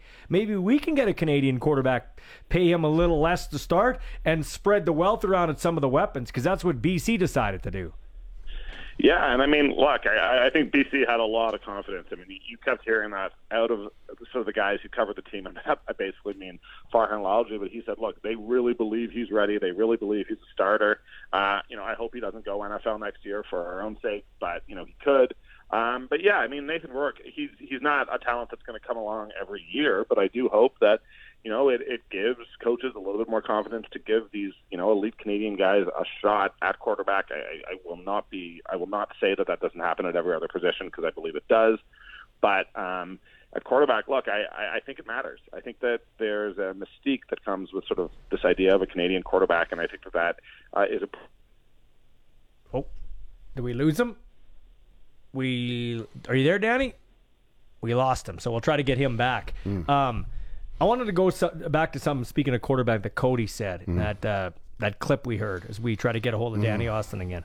Um, he had talked about uh, you know, oh I don't know, getting up in the morning and it, that t- and you were kind of that's that was exactly your reaction about having a negative mindset. Yeah, and he used it in an example of saying, you know, that was uh, I was letting negativity creep, but that's we can't have that. It's it's it's it's you know what? When I woke up today, I thought one of the best things that's going to happen to us is is that it's a short weekend and we're all sore because we're gonna we're gonna overcome this adversity, right? Like it's mm. all in the way, but you need your quarterback, especially with the injury that they had. You need your quarterback waking up and like focusing on on ways that they're gonna make this the best day ever, mm-hmm. right? Like that negativity. I mean, yeah, I, I were were we sore at certain points in our career? Yeah, absolutely, but that was an opportunity. That was not a negative thing. That mm. was a oh man, because they're sore too, right? Yeah. They're, they're, yeah. yeah. So I just yeah, I hope that that's not the language that continues to move forward because I think that he's got a real chance to be something special in this league. Yeah. All right. So uh, Danny Austin back with us here on the uh, Western Sorry Pizza. That, no, no, that's okay, man. Uh, so as we look at the Calgary Stampeders, I think the BC Lions, as I looked at it, and now Burnham's out with some cracked ribs. Shaq's uh, hurt, so that affects the Riders' receiving corps. But I would say BC's got a nice array of weapons there for Nathan Rourke. But the Calgary Stampeders actually starting to round into form. I think they might be the most balanced on offense with Kadeem Carey in the backfield. Sindani, the Regina kid, uh, has picked up his game as he matures. And how about Malik Henry? Man, he was he was something special uh, on Saturday night, and to be honest, it's something that I think one of my questions going into this season was who is that sort of third guy going to be for the Stampeders? Because you know what Reggie Begelton gives you, you know what Kamar Jorden gives you, but when they released Jordan Williams Lambert, I was like, all right, well maybe they're they're really high on Malik Henry because that's the only real explanation there, and it's working out. So yeah, I mean I think we all know what Kadeem Carey can do. He's one of, if not the best running back in the CFL. Uh, but when you combine a healthy Bo with you know, three Canadian receivers and definitely at least one Canadian who is capable of making big plays on second down, getting you those 15, 20 yards that you sometimes need. Uh, yeah, I, I think people need to start paying attention to the Stamps um, because there, there's a there's a lot of weapons there. It's the system, man. Yeah, I'm so sick and tired of watching Bo sit back there just hanging out in the pocket. uh, totally just well, untouched. Yeah. Just whatever yeah, throw he wants to that, make, he just goes and makes. Oh. Yeah. Yeah part of that is the offensive line yep. too, and this O line is you know people should be should be kind of paying attention to it too because it's been exceptional. Derek Dennis does not look like he missed a step despite two years out of football. Sean McEwen's the best center in the league, and I think we're seeing around the league right now how much the center matters, including in Saskatchewan. So, mm. yeah, there's I understand people being sick of it, but uh, it's pretty impressive. Okay, so lastly, Danny, uh, and we we appreciate your time here on short notice. So uh, Cui's trying his best to stir up interest in Edmonton, even though the product isn't there yet. Uh, uh, Stern is on Twitter trying to fire it up. Uh, we know Doman's really done a great job. So there's somewhat of a breath of fresh air. The Riders, I would say, are the flagship in terms of off the field. Uh, what they do, but mind you, they're the only game in town. But the flagship team, I don't care if the Bombers have won the last two Grey Cups. On the field, it's what Luke said. It is the Calgary Stampeders. But people aren't going to your games. Are they bored? Like, are they bored of it? Is it the stadium? Do the do, do the owners put enough effort into promoting? Because more people should be going to that football team's games. Yeah, I mean, I wish I had a good explanation for you, but it was sort of listed at twenty-one thousand for week one and was just over twenty-two for week two. Uh, and that's you know even five years ago they were still pulling in twenty seven thousand a game. So it's a it's a major major concern. Uh, I would like to see more energy go into marketing uh, around the city. I do think that's part of it. Uh, potentially part of it was sort of taking for granted that the stamps or fans were just going to kind of be there and show up as long as a good field, team was on the field. But uh, you're not wrong to point it out. I'm definitely the wrong guy to give you an answer for what it actually is going on, but you're not wrong that something is happening there. It's it's it's troubling. Danny Austin from the Calgary Sun joining us. Thanks, man. I appreciate your time. We'll have you on again. You bet. Take care, guys. Take Thanks. care. That's Danny joining us on the Western Pizza Hotline. When we come back, it's Glen Suitor uh, as he joins us in the cage for Quality Tire here on 620 CKRM. Every time Saskatchewan gets in second or long, they've been bringing Glen Suitor up on the outside. Sometimes they blitz him, sometimes they don't. But when he's blitzed, he's had success. It's time for press coverage as former Rider greats and veteran CFL football broadcaster Glen Suitor shares his unique and passionate perspective about the league we love with Rider Nation. And this segment is brought to you by our good friends over there at Quality Tire with nine locations across Saskatchewan, qualitytire.ca. How are you today, Glen Suitor? I'm good, and I don't want to get you guys mad, so I'm not going to start out with just, you know, saying, uh, I've been listening in. Yeah. Been listening in, and I, I don't want to start out by saying, you know, like we just have to stop, but um, I'm going to anyway. So this this crowd counting, Yeah. Can can we just take a break from from the hamster wheel that is every single game? Only in Canadian football, we don't we don't crowd count the Ottawa Senators. Yeah. We don't crowd count soccer. We don't crowd count every time there's there's terrible attendance at a game in the NHL in Florida or or somewhere down south. We you know we never bring it up for any other sports. We don't bring it up for live events when a concert's half empty. You know, so but every single week we go, well, there's only 22,000 in Calgary. That's not good enough. They should have had 27. They had 25, uh, 27,000 five years ago. They should have, Mhm. uh, you know, I mean, first of all, there's there's a lot of different ways to look at it. One perspective is, uh, yeah, we always want to continue to grow and build. That that goes without saying, right? And Victor Cui in Edmonton's doing a good job there. I think Amar Doman is is crushing it here, and I and it's gonna it's gonna happen in Vancouver. Um, you know, and, and other other cities maybe need to work harder at it. You know, whether that's Toronto and Calgary or or any other city as well. But you know, so does the NHL. The, the Vancouver Canucks aren't sold out. Hmm. You know, I mean, and and a sellout in Vancouver is eighteen thousand. A bad crowd in BC Place for a Lions game is twenty five thousand. How does that make any sense? My, the difference, though, apples and oranges, because uh, they're both gate-driven leagues. They have a bigger TV contract than the CFL does, so you need Yeah, people well- to come to the games.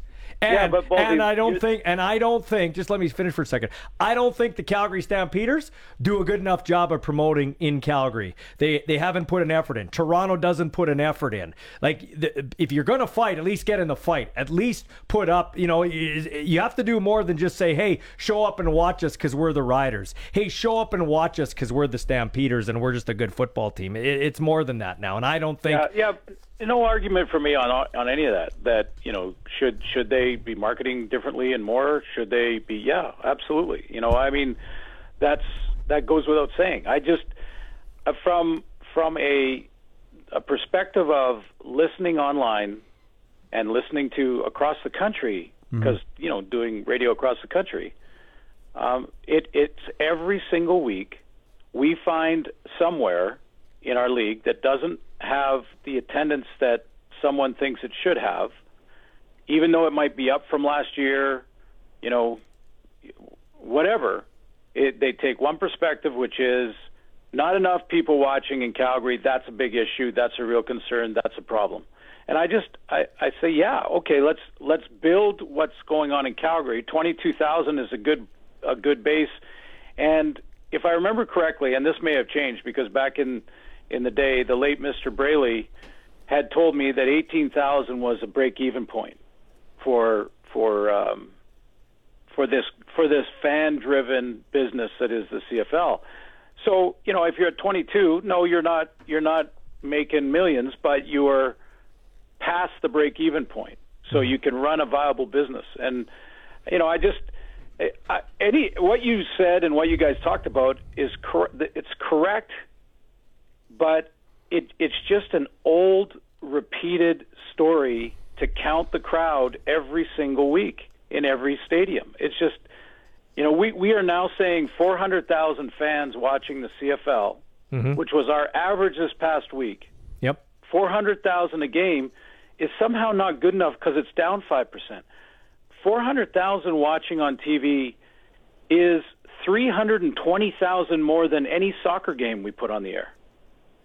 No, that's a good point. Ab- absolutely. You know, um, it's interesting because I uh, I was in discussion with Craig Reynolds, Luke Mullender, and you're a business guy, and you know he said uh, for us four games in July, casual fans pick and choose which ones they want to go to.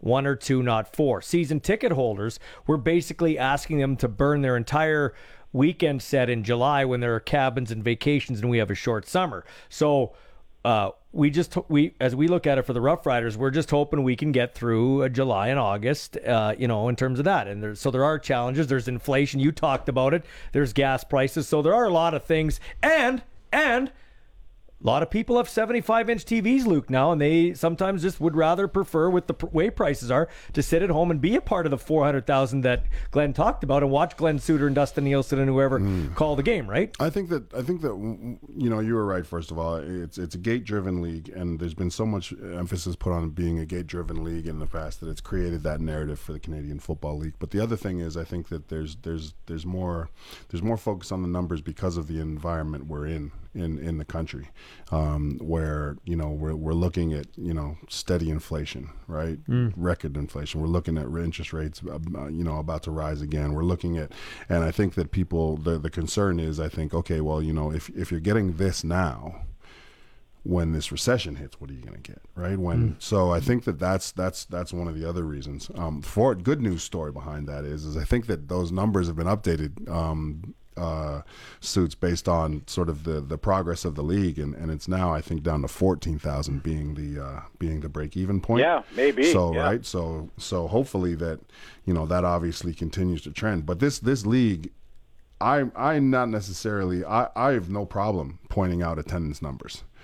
Right, um, and the reason I have no problem pointing out attendance numbers is because I, I want the focus I want to be able to point to streaming numbers. I want to be able to point to marketing streams and things like that. But you just don't see consistently the amount of the amount of emphasis put on that by league stakeholders. So, so again, I think that yeah, there, there's a number of factors that go into it. But I think that again, the the big piece is going to be our current economic status Mhm. in all of Canada, not just one province, is one that does not actually facilitate family outings in Yeah. a minute. Yeah. And if you're getting the attendance now, what happens when it really starts squeezing people's So, pockets? so Glen, here's a, here's a question for you. I can't remember if I brought this up with you in the past. I have brought it up in other areas and with other people. So Mark Mark Trestman and I talked about this and and off air, and he said he didn't care if I talked about it on air.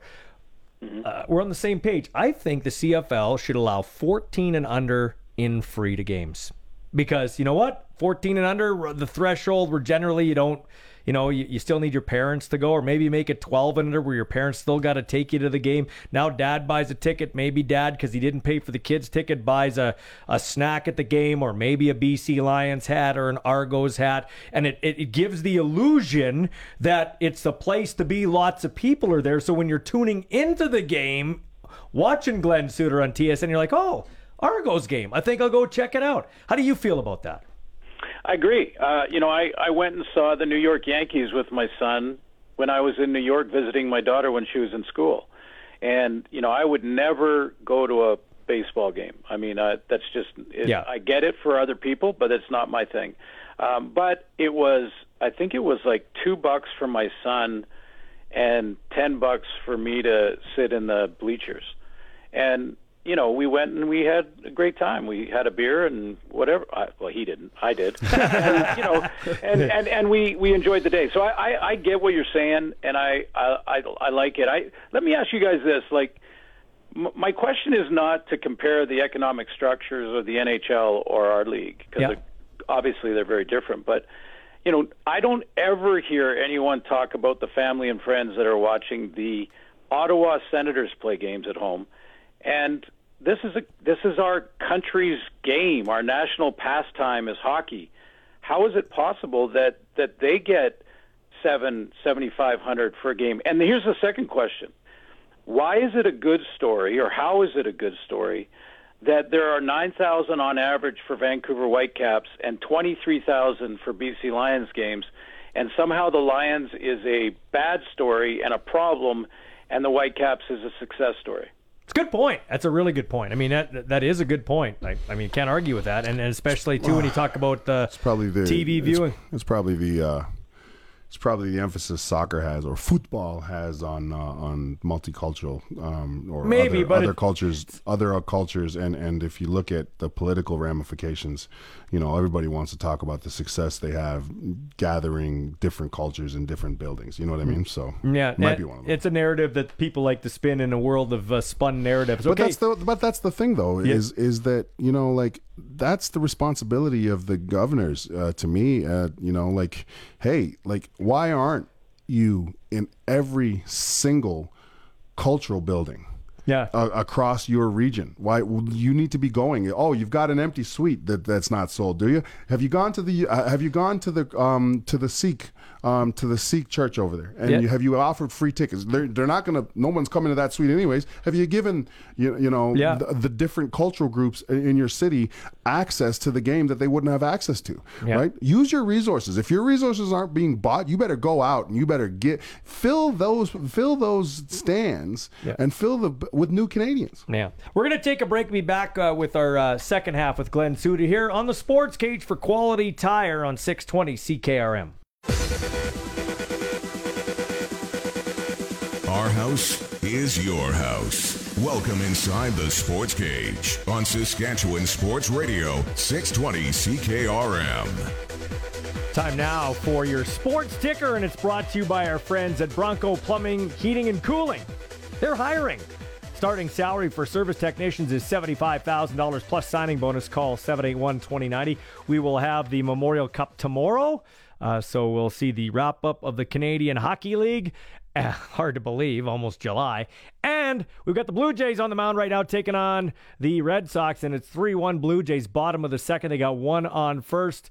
Nobody out, but they just popped up to the infield. Shortstop makes the catch, and the Blue Jays are one down with uh, Springer flying out up three to one. Time to uh, wrap up our conversation with Glen Suitor. Quality Tire, the sponsor of this segment, nine locations in Saskatchewan. Check them out at qualitytire.ca. So the Riders are back at it with the Montreal Alouettes here, Glen Suitor, and uh, back-to-back games. Every rider I talked to very happy they're playing the Alouettes right away after that debacle on Thursday. It's nice to get right back at them. Yeah, you, Luke knows, man. You love you love to get right back. Like I remember thinking, if you could just take an ice bath and play the next day after a loss, because you got to just get that feeling out of your system, and the only way to do it is to get back on the field. So to have back to back is is good for both, and to be at home is going to help, obviously Saskatchewan in a big way. So. Looking forward to covering that game. Looking forward to being there. But here's another thing. I didn't agree with your guys' quarterback rankings either. Okay, well, I was going to go with that. here. But hey, before we do that, we got a text on the other side of the glass. Uh, Glen said, "Boy, you're you're grumpy with us today. What the heck is the matter with you today?" Cantankerous Suitor. Anyway, uh, hold on a second. We got a text with Abby on the other side of the glass. Go ahead, Abby. Sir, I'm just looking at uh, Luke's golf shot on TikTok. Give me one second here. I just got to get by that. Uh, Bert, Bert Wilson uh, texted in and just said, "Food for thought, guys.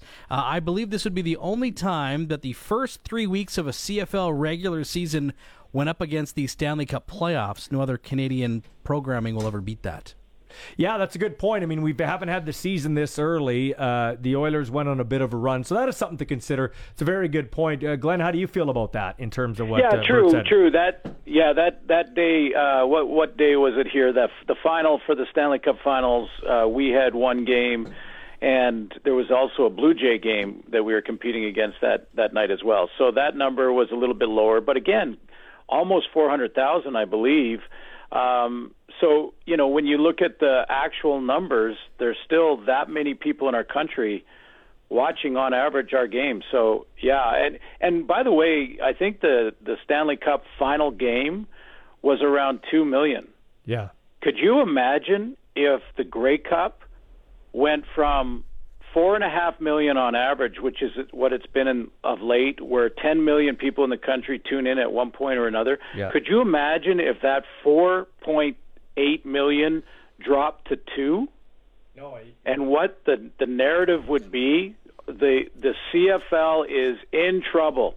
Hmm. Their championship game went from 4.8 million on average to 2 million. That was the final game of the Stanley Cup Finals. Now, if there was a Canadian team in it, that number would have been much bigger. Okay, Suits, we got another text quickly. Abby on the other side of the glass. Go Uh. Tina from Regina just uh, wanted to comment on the talk about uh, you know 14 and under going to the CFL games for free. She said, "I don't think that needs to be free. I think uh, if it was 10, 15 bucks, she'd be willing to take uh, a five or seven year old granddaughters to the games, but not for 60 bucks is what uh, she paid for the home opener." Uh, she said her five year old heard her talking about the Riders today and asked if she could go to a game, and that's how she feels the young kids would be uh, getting excited and hooked on the CFL. Yeah, that's a good point. I mean, Luke, you uh, have a quick story. Uh, you know, if you can put it in a, one minute or less. You, oh, I can't. oh, you can't. yeah. Okay. Well, Well, well, no. Well, put it this way. I'll tell a different story. The Suitor, Rap- listen, Cantankerous Suitor can breathe, and he can come on later in the week here and talk about his the Raptors, uh, the Raptors his quarterback to do it. rankings. The Raptors used yeah. to give away uh, as long as you brought your student card Yeah. to the Raptors when they were playing the Skydome. Suits Yeah. might remember this. Um, you could go and see the Raptors game for free. That's how they got their fan base going because they used to just flood the second level with high school students. Glen, this is a cool story, though. Tell us the File Hill story here with the Red so, Cross. So it was nice. You know, the the this, we have a really good local partnership with the uh, with the uh, with the Saskatchewan Roughriders. Um, they donated 400 tickets um, when we were evacuating um, community. Um, So they and they wanted they wanted the people who were coming down from that community to have things to do, obviously, right? Yeah. Activities, and so they gave the Canadian Red Cross 400 tickets Yeah. to the game. Um, that amount of people didn't come down to the like. Thankfully, really, like realistically, thank thank goodness we didn't get 400 people needing to come to our shelter that we had set up in Regina. Mhm. Well, so we said, well, the, you know, we can't disappoint our partners either. So what we're going to do is we're going to give the rest of these tickets to File Hills Qu'Appelle, uh, Tribal Council. Within 20 minutes, those those tickets were gone. Once File Hill Qu'Appelle said, "Hey, we have rider tickets," not only did they do that, they started organizing. Okay, well, which teams, which which kids are going? Hey, don't forget to bring your football jersey. And they were right. So like, and that was the thing. So I, I I was beaming with pride because I didn't want 400 spots, especially if the riders had donated those tickets to us. I didn't want them to go un, unused. And so when I kept looking out of the booth, you might have seen me the first like you. What what is mm-hmm. Luke doing? I kept looking out to the left and up, and that's where all those those people were. And man, they were. And again, this was a donation through the Saskatchewan Roughriders, but they were used. They were spending money at the gate, right? They were spending money on food, on drinks. They, they were buying souvenirs and stuff. I saw, right? Yeah. So that's the engagement that you can give to unused seats and resources across the league, right? If you know that you're going to have three or four suites, for instance, in Calgary, open up, go and donate those tickets to cultural groups. Okay, so suits, we're going to hold the uh, your quarterback rankings here the next time we have you on. But is there one matchup here in a minute or less that you're looking forward to in week number four? Well, yeah, I'm looking forward to the rematch in Saskatchewan. It's the Mm. game I'm doing, and I'm looking forward to getting back to Mosaic and Montreal back in town and see Saskatchewan, you know, fight back, fight out of the corner. They that they and do it without a whole bunch of penalties. That's what I really want to see. And by the way, guys, I'll just leave it as a statement, and then we can debate it later. You, and, and you don't have to be mad at each other to debate and have a different point of Of view. Of course not. Of that- course not. And but but Nathan Rourke is the best quarterback in the league after three weeks by far. It's not close, gentlemen. Come on, seven touchdowns, not one interception, not close. So there, there's my opening salvo over the over the bow, and then we'll we'll discuss later. Well, suits, I still love you, even though you even though even though you acted like we were Pearson uh, Yeah, airport hey, you know- employees. You know, Suits, hey, hey, you know, suits. I'm pretty sure if I threw on some equipment, I could go and throw a touchdown pass against one of these minor football under eight teams, uh, flag football teams against that are that are practicing in my backyard. That's funny. hey, uh, Glen, thanks for your time, man. We'll talk to you later in the week, okay? Okay, thanks, guys. Thanks, man. That's Glen Suitor and a nice, arousing edition of press coverage. Thanks to Luke Molitor for joining us. We'll be back with more of the Sports Cage after 6 o'clock on 620 CKRM. I love the smell of napalm in the morning. This is where the fun begins. 620 CKRM is proud to be your official voice of the Saskatchewan Roughriders and your home for the hottest sports show anywhere. It's a new era for sports talk in Saskatchewan. Welcome to the Sports Cage with your host, Michael Ball. I love doing this show. I hate not being outside. I used to do the morning show and then kind of walk around and do stuff, but hey, you can't have your cake and eat it too. Oh, wait, I can. Tomorrow, this show is live outdoors at Currie Field as the the uh, Red Sox who are in action tonight in Weyburn will have the first of three in a row, and the weather looks good. At least uh, let's cross our fingers it looks good because uh, those guys have been away from us for two years, and we need the weather to hold up so we can watch some great summertime collegiate like baseball. All right, uh, this show is brought to you by our friends at Saskatchewan Lotteries, the main fundraiser for over 12,000 sport, culture, and recreation groups. And whenever we uh, talk to this guy, we call it Coast to Coast with our buddy Arash Madani, and it's brought to you by our friends over there at Smart Investing Solutions. Be smart with your money. Call Brian Golly at Smart Investing Solutions, 546 2533. Arash Madani, how are you today, my friend? I'm doing well. I want to wish the Red Sox a very happy opening day. Um, yeah, they're. Well, see, I got to tell you, of all the sports, Mhm. I would say the opening day, the Mm-hmm. sport that does it best is baseball, with its pageantry and tradition. Um, that's one thing. that It, it almost feels like, uh, you know, hope springs eternal. Yeah. With opening day. You know, you know, uh, the other tradition. Speaking of traditions, we're doing a sidetrack here, but I never mentioned it yesterday. Uh, the the Avalanche guy trips on the cup and dents it as they get into their Yes. their, their Wayne Gretzky photo. But what a great tradition that has carried on since 1988, when Gretzky either knew or it was just coincidence that he decided to pull everybody into the picture around the Stanley Cup, and it's carried on since 1988. I just get shivers thinking about it, Ballsy, because what I love about that photo is that it's everybody in the organization who plays a part. It's the equipment staff, it's the training staff, it's the coaching staff, it's the players, it's everybody who grinds along Mhm. every day. And as fans and people who kind of follow sports, we get so caught up in, you know, the players on the field or on the ice, and rightfully so. They are the product. But there are so many people behind it who sacrifice so much. And in that moment of absolute unbridled joy, when you reach the pinnacle of your profession, you realize how many people are part of it and that you've done it together. And there is nothing better than winning. There really isn't. And and when you win a championship, all those people in that photo, they now have a bond for life. And they may not see each other for 10, 15, 20 years. They may cross paths in an airport somewhere. They may they may run mm-hmm. into each other. They may plan a reunion.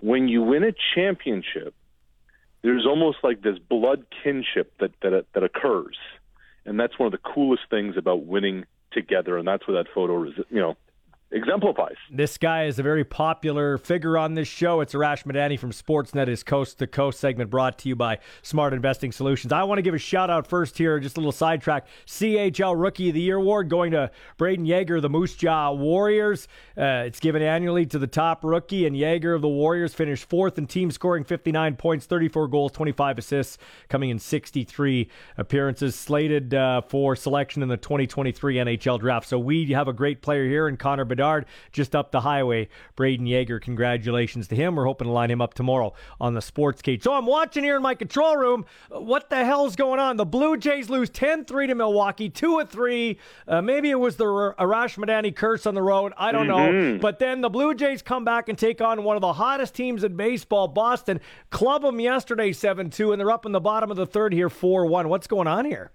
What is going on here? I mean, they've gone two straight weeks without winning a series, ballsy. Yeah. Um, and you know, you're wondering to yourself, okay, the pitching is obviously not up to par. The bats have gone quiet. Boston won seven straight coming in, and then it's baseball being baseball. And you know, this is an organization that preaches pitching and defense. But I tell you what, and and I don't know how long this is going to continue, but there are sometimes um, what's the old adage? Luck is when preparation meets opportunity. Right. Look at Ross Stripling right now. Ross Stripling was a was a was a pitcher on a staff. He was just another guy in LA and he comes into Toronto and he was just going to be a long guy and then he was a starter and then he was back to the bullpen. There was two innings, three innings. Then Hyun-Jin Ryu gets hurt and Stripling had remained stretched out and they changed his workouts altogether to go from a bullpen guy to a starter. And he has taken the opportunity and has fully run with it, and he's doing it again tonight. Like his pitch count, balls, he continues to go up, start after start, Mm-hmm. outing after outing. Got to 87 pitches in his last one, won the game in Chicago for them. And I'm I, I'm looking at this Blue Jay team right now, and I'm saying, okay, well, Manoah's their ace, and Gausman's too. I think Ross Stripling is number three ahead of Jose Berrios, who just saw, you know, was their opening day starter. Hmm. Hey, Sergio Romo coming in. What, okay, wait, wait a minute. I just got. I just want to check the calendar here, Rash. It's it does say 2022, uh, or is You it, sure? Or does it say 2012? Uh, 2012 feels like his ERA these days. That- 39 years old, off the scrap heap. Seattle just cut him loose after an ERA north of eight. I don't get it. I don't understand it. There, you think about what the Blue Jays were coming into this season. The talk was effectively, not quite, but effectively, World Series or bust. The, the definite narrative and conversation around them was we have to be better than 91 wins. We have to be a playoff team. And you have now lost Hyun-Jin Ryu.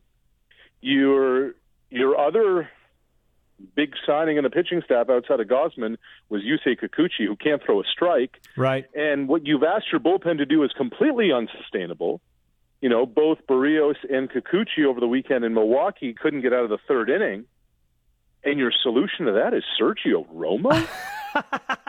like, was Tony Romo not I was going to say I almost want Tony You know, Romo. Yeah. Tony's making good money sitting next to Nantz, I guess. Yeah, that's crazy, man. Here's another one. Vladdy Guerrero Jr. not in the home run derby. What do you make of that? I, I, I am suggesting, Ballsy, I don't want to get too ahead of myself here, that young Vladimir Guerrero is starting to understand the forest beyond the trees.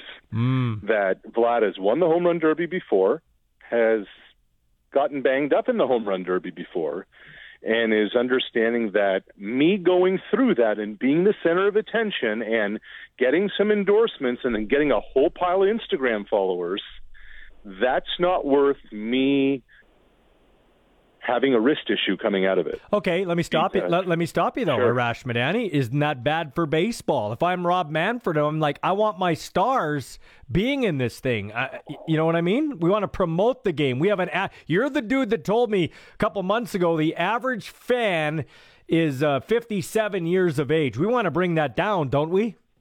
So here's here's my thought on this, and I and I would and I understand where you're coming from, Ballsy, but hear me out.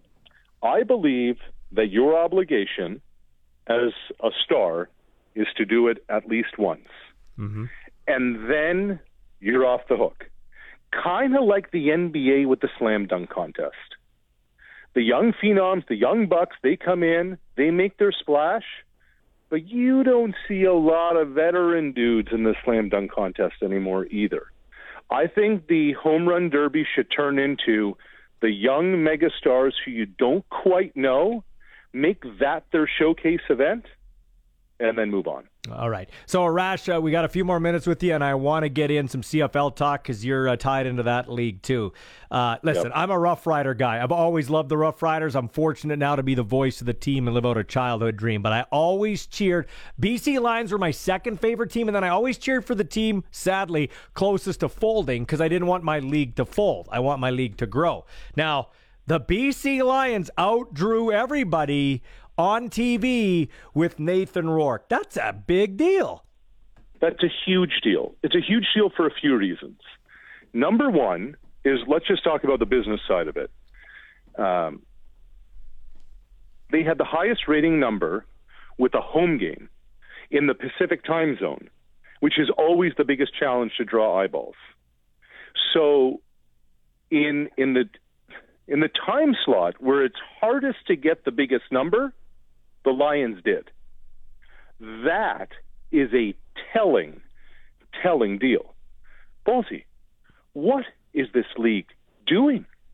What what is Nathan Rourke showing all of us? When was the last time there has been a player who has dominated the national conversation in such a positive way the way Nathan Rourke has?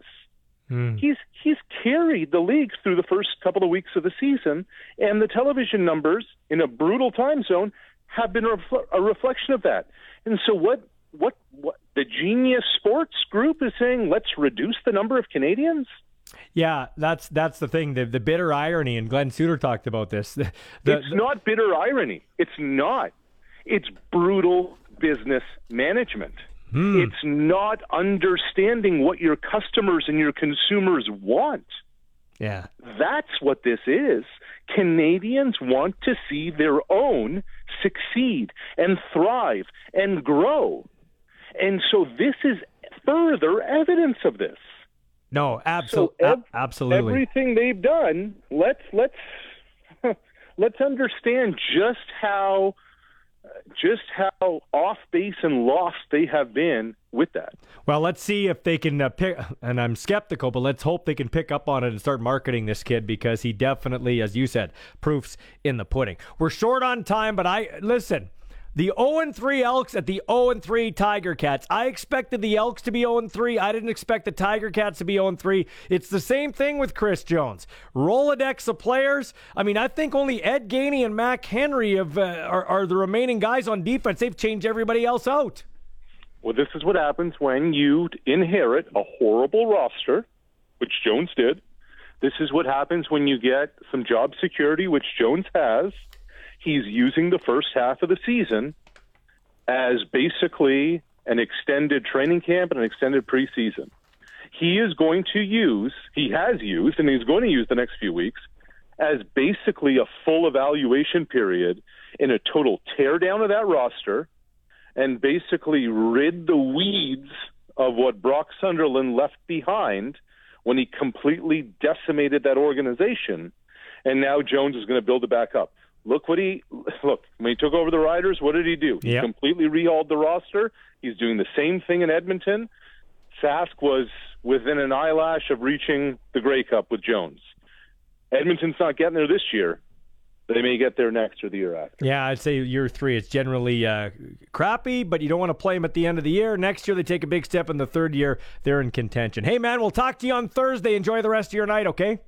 You too, Ballsy. Thanks, pal. That's our coast to coast segment with Arash Madani from Sp- uh, Sportsnet. When we come back, we're going to talk with Aaron Anderson. He is the uh, head of the Regina High School Athletics Association and talk about the year that was to wrap up the show. This is the Sports Cage for Saskatchewan Lotteries on 620 CKRM.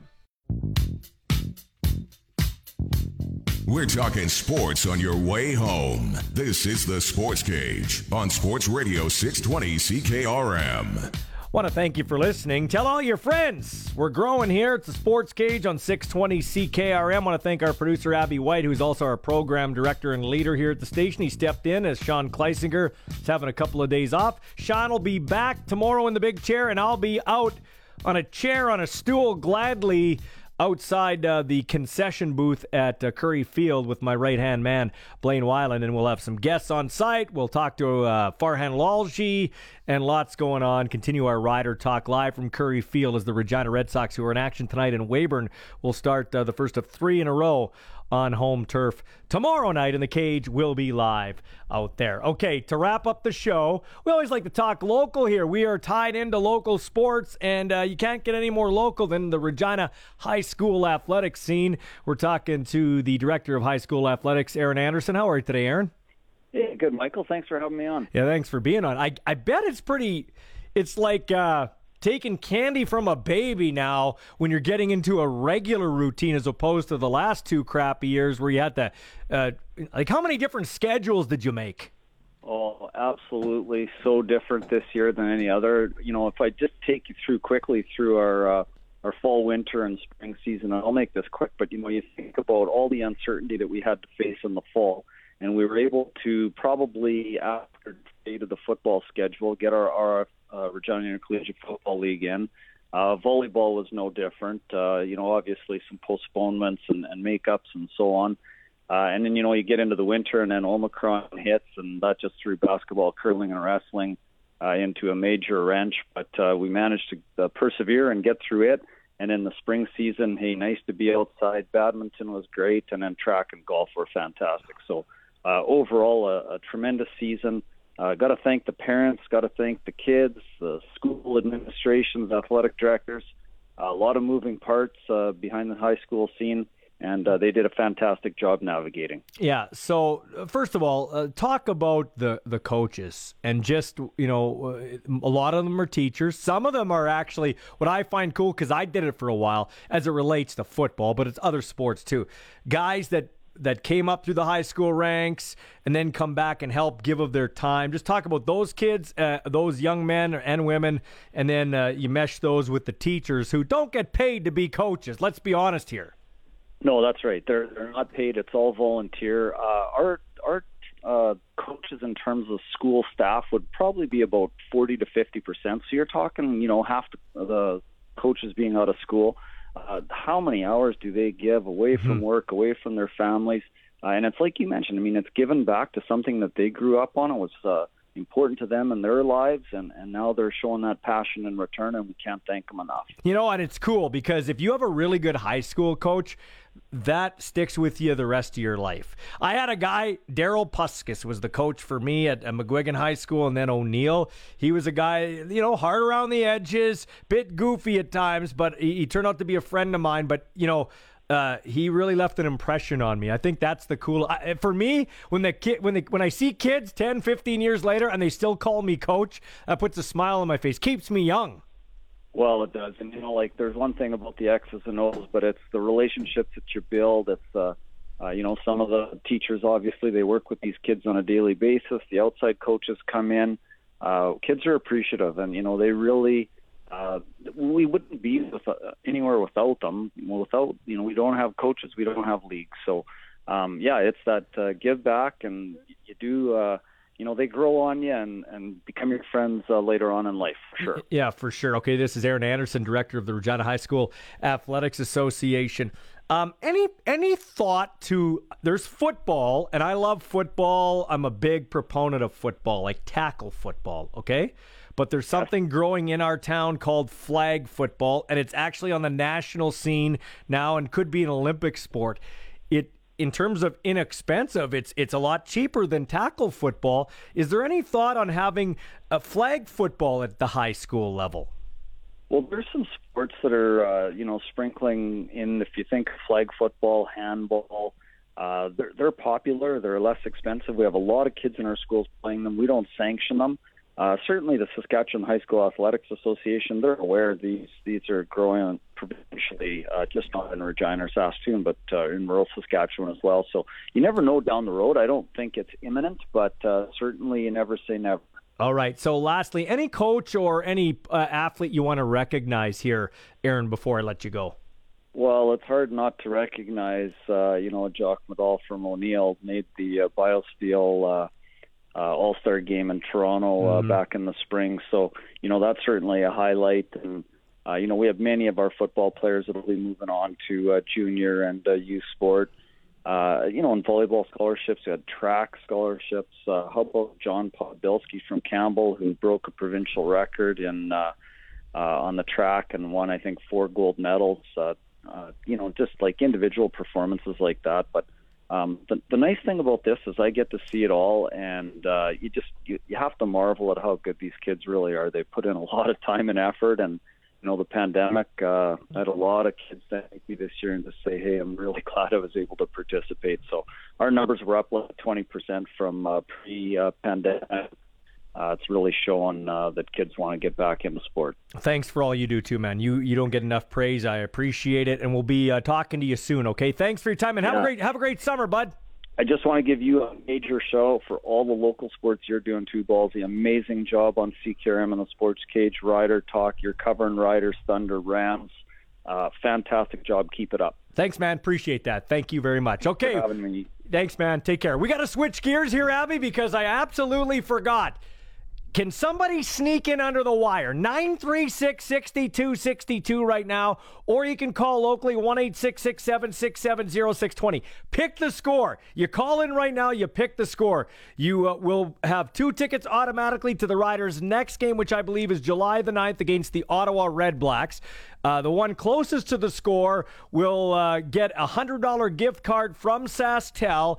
And then uh, if you uh, get that far, you're in the running for a sweet experience in 2023 at Mosaic Stadium for a Rider game. So 936 6262 or toll free 1 767 0620. We want to do this before we're off the air. Did we get somebody there, Abby?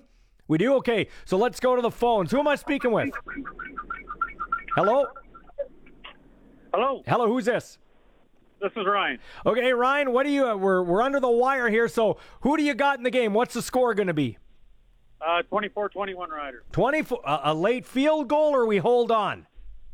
I think we're going to hold on. All right, man. Awesome. So you're not too concerned about that last game. You think the Riders will clear things up? It was more a short week type of thing. Yeah, I think so. They looked. Uh, the whole team looked tired.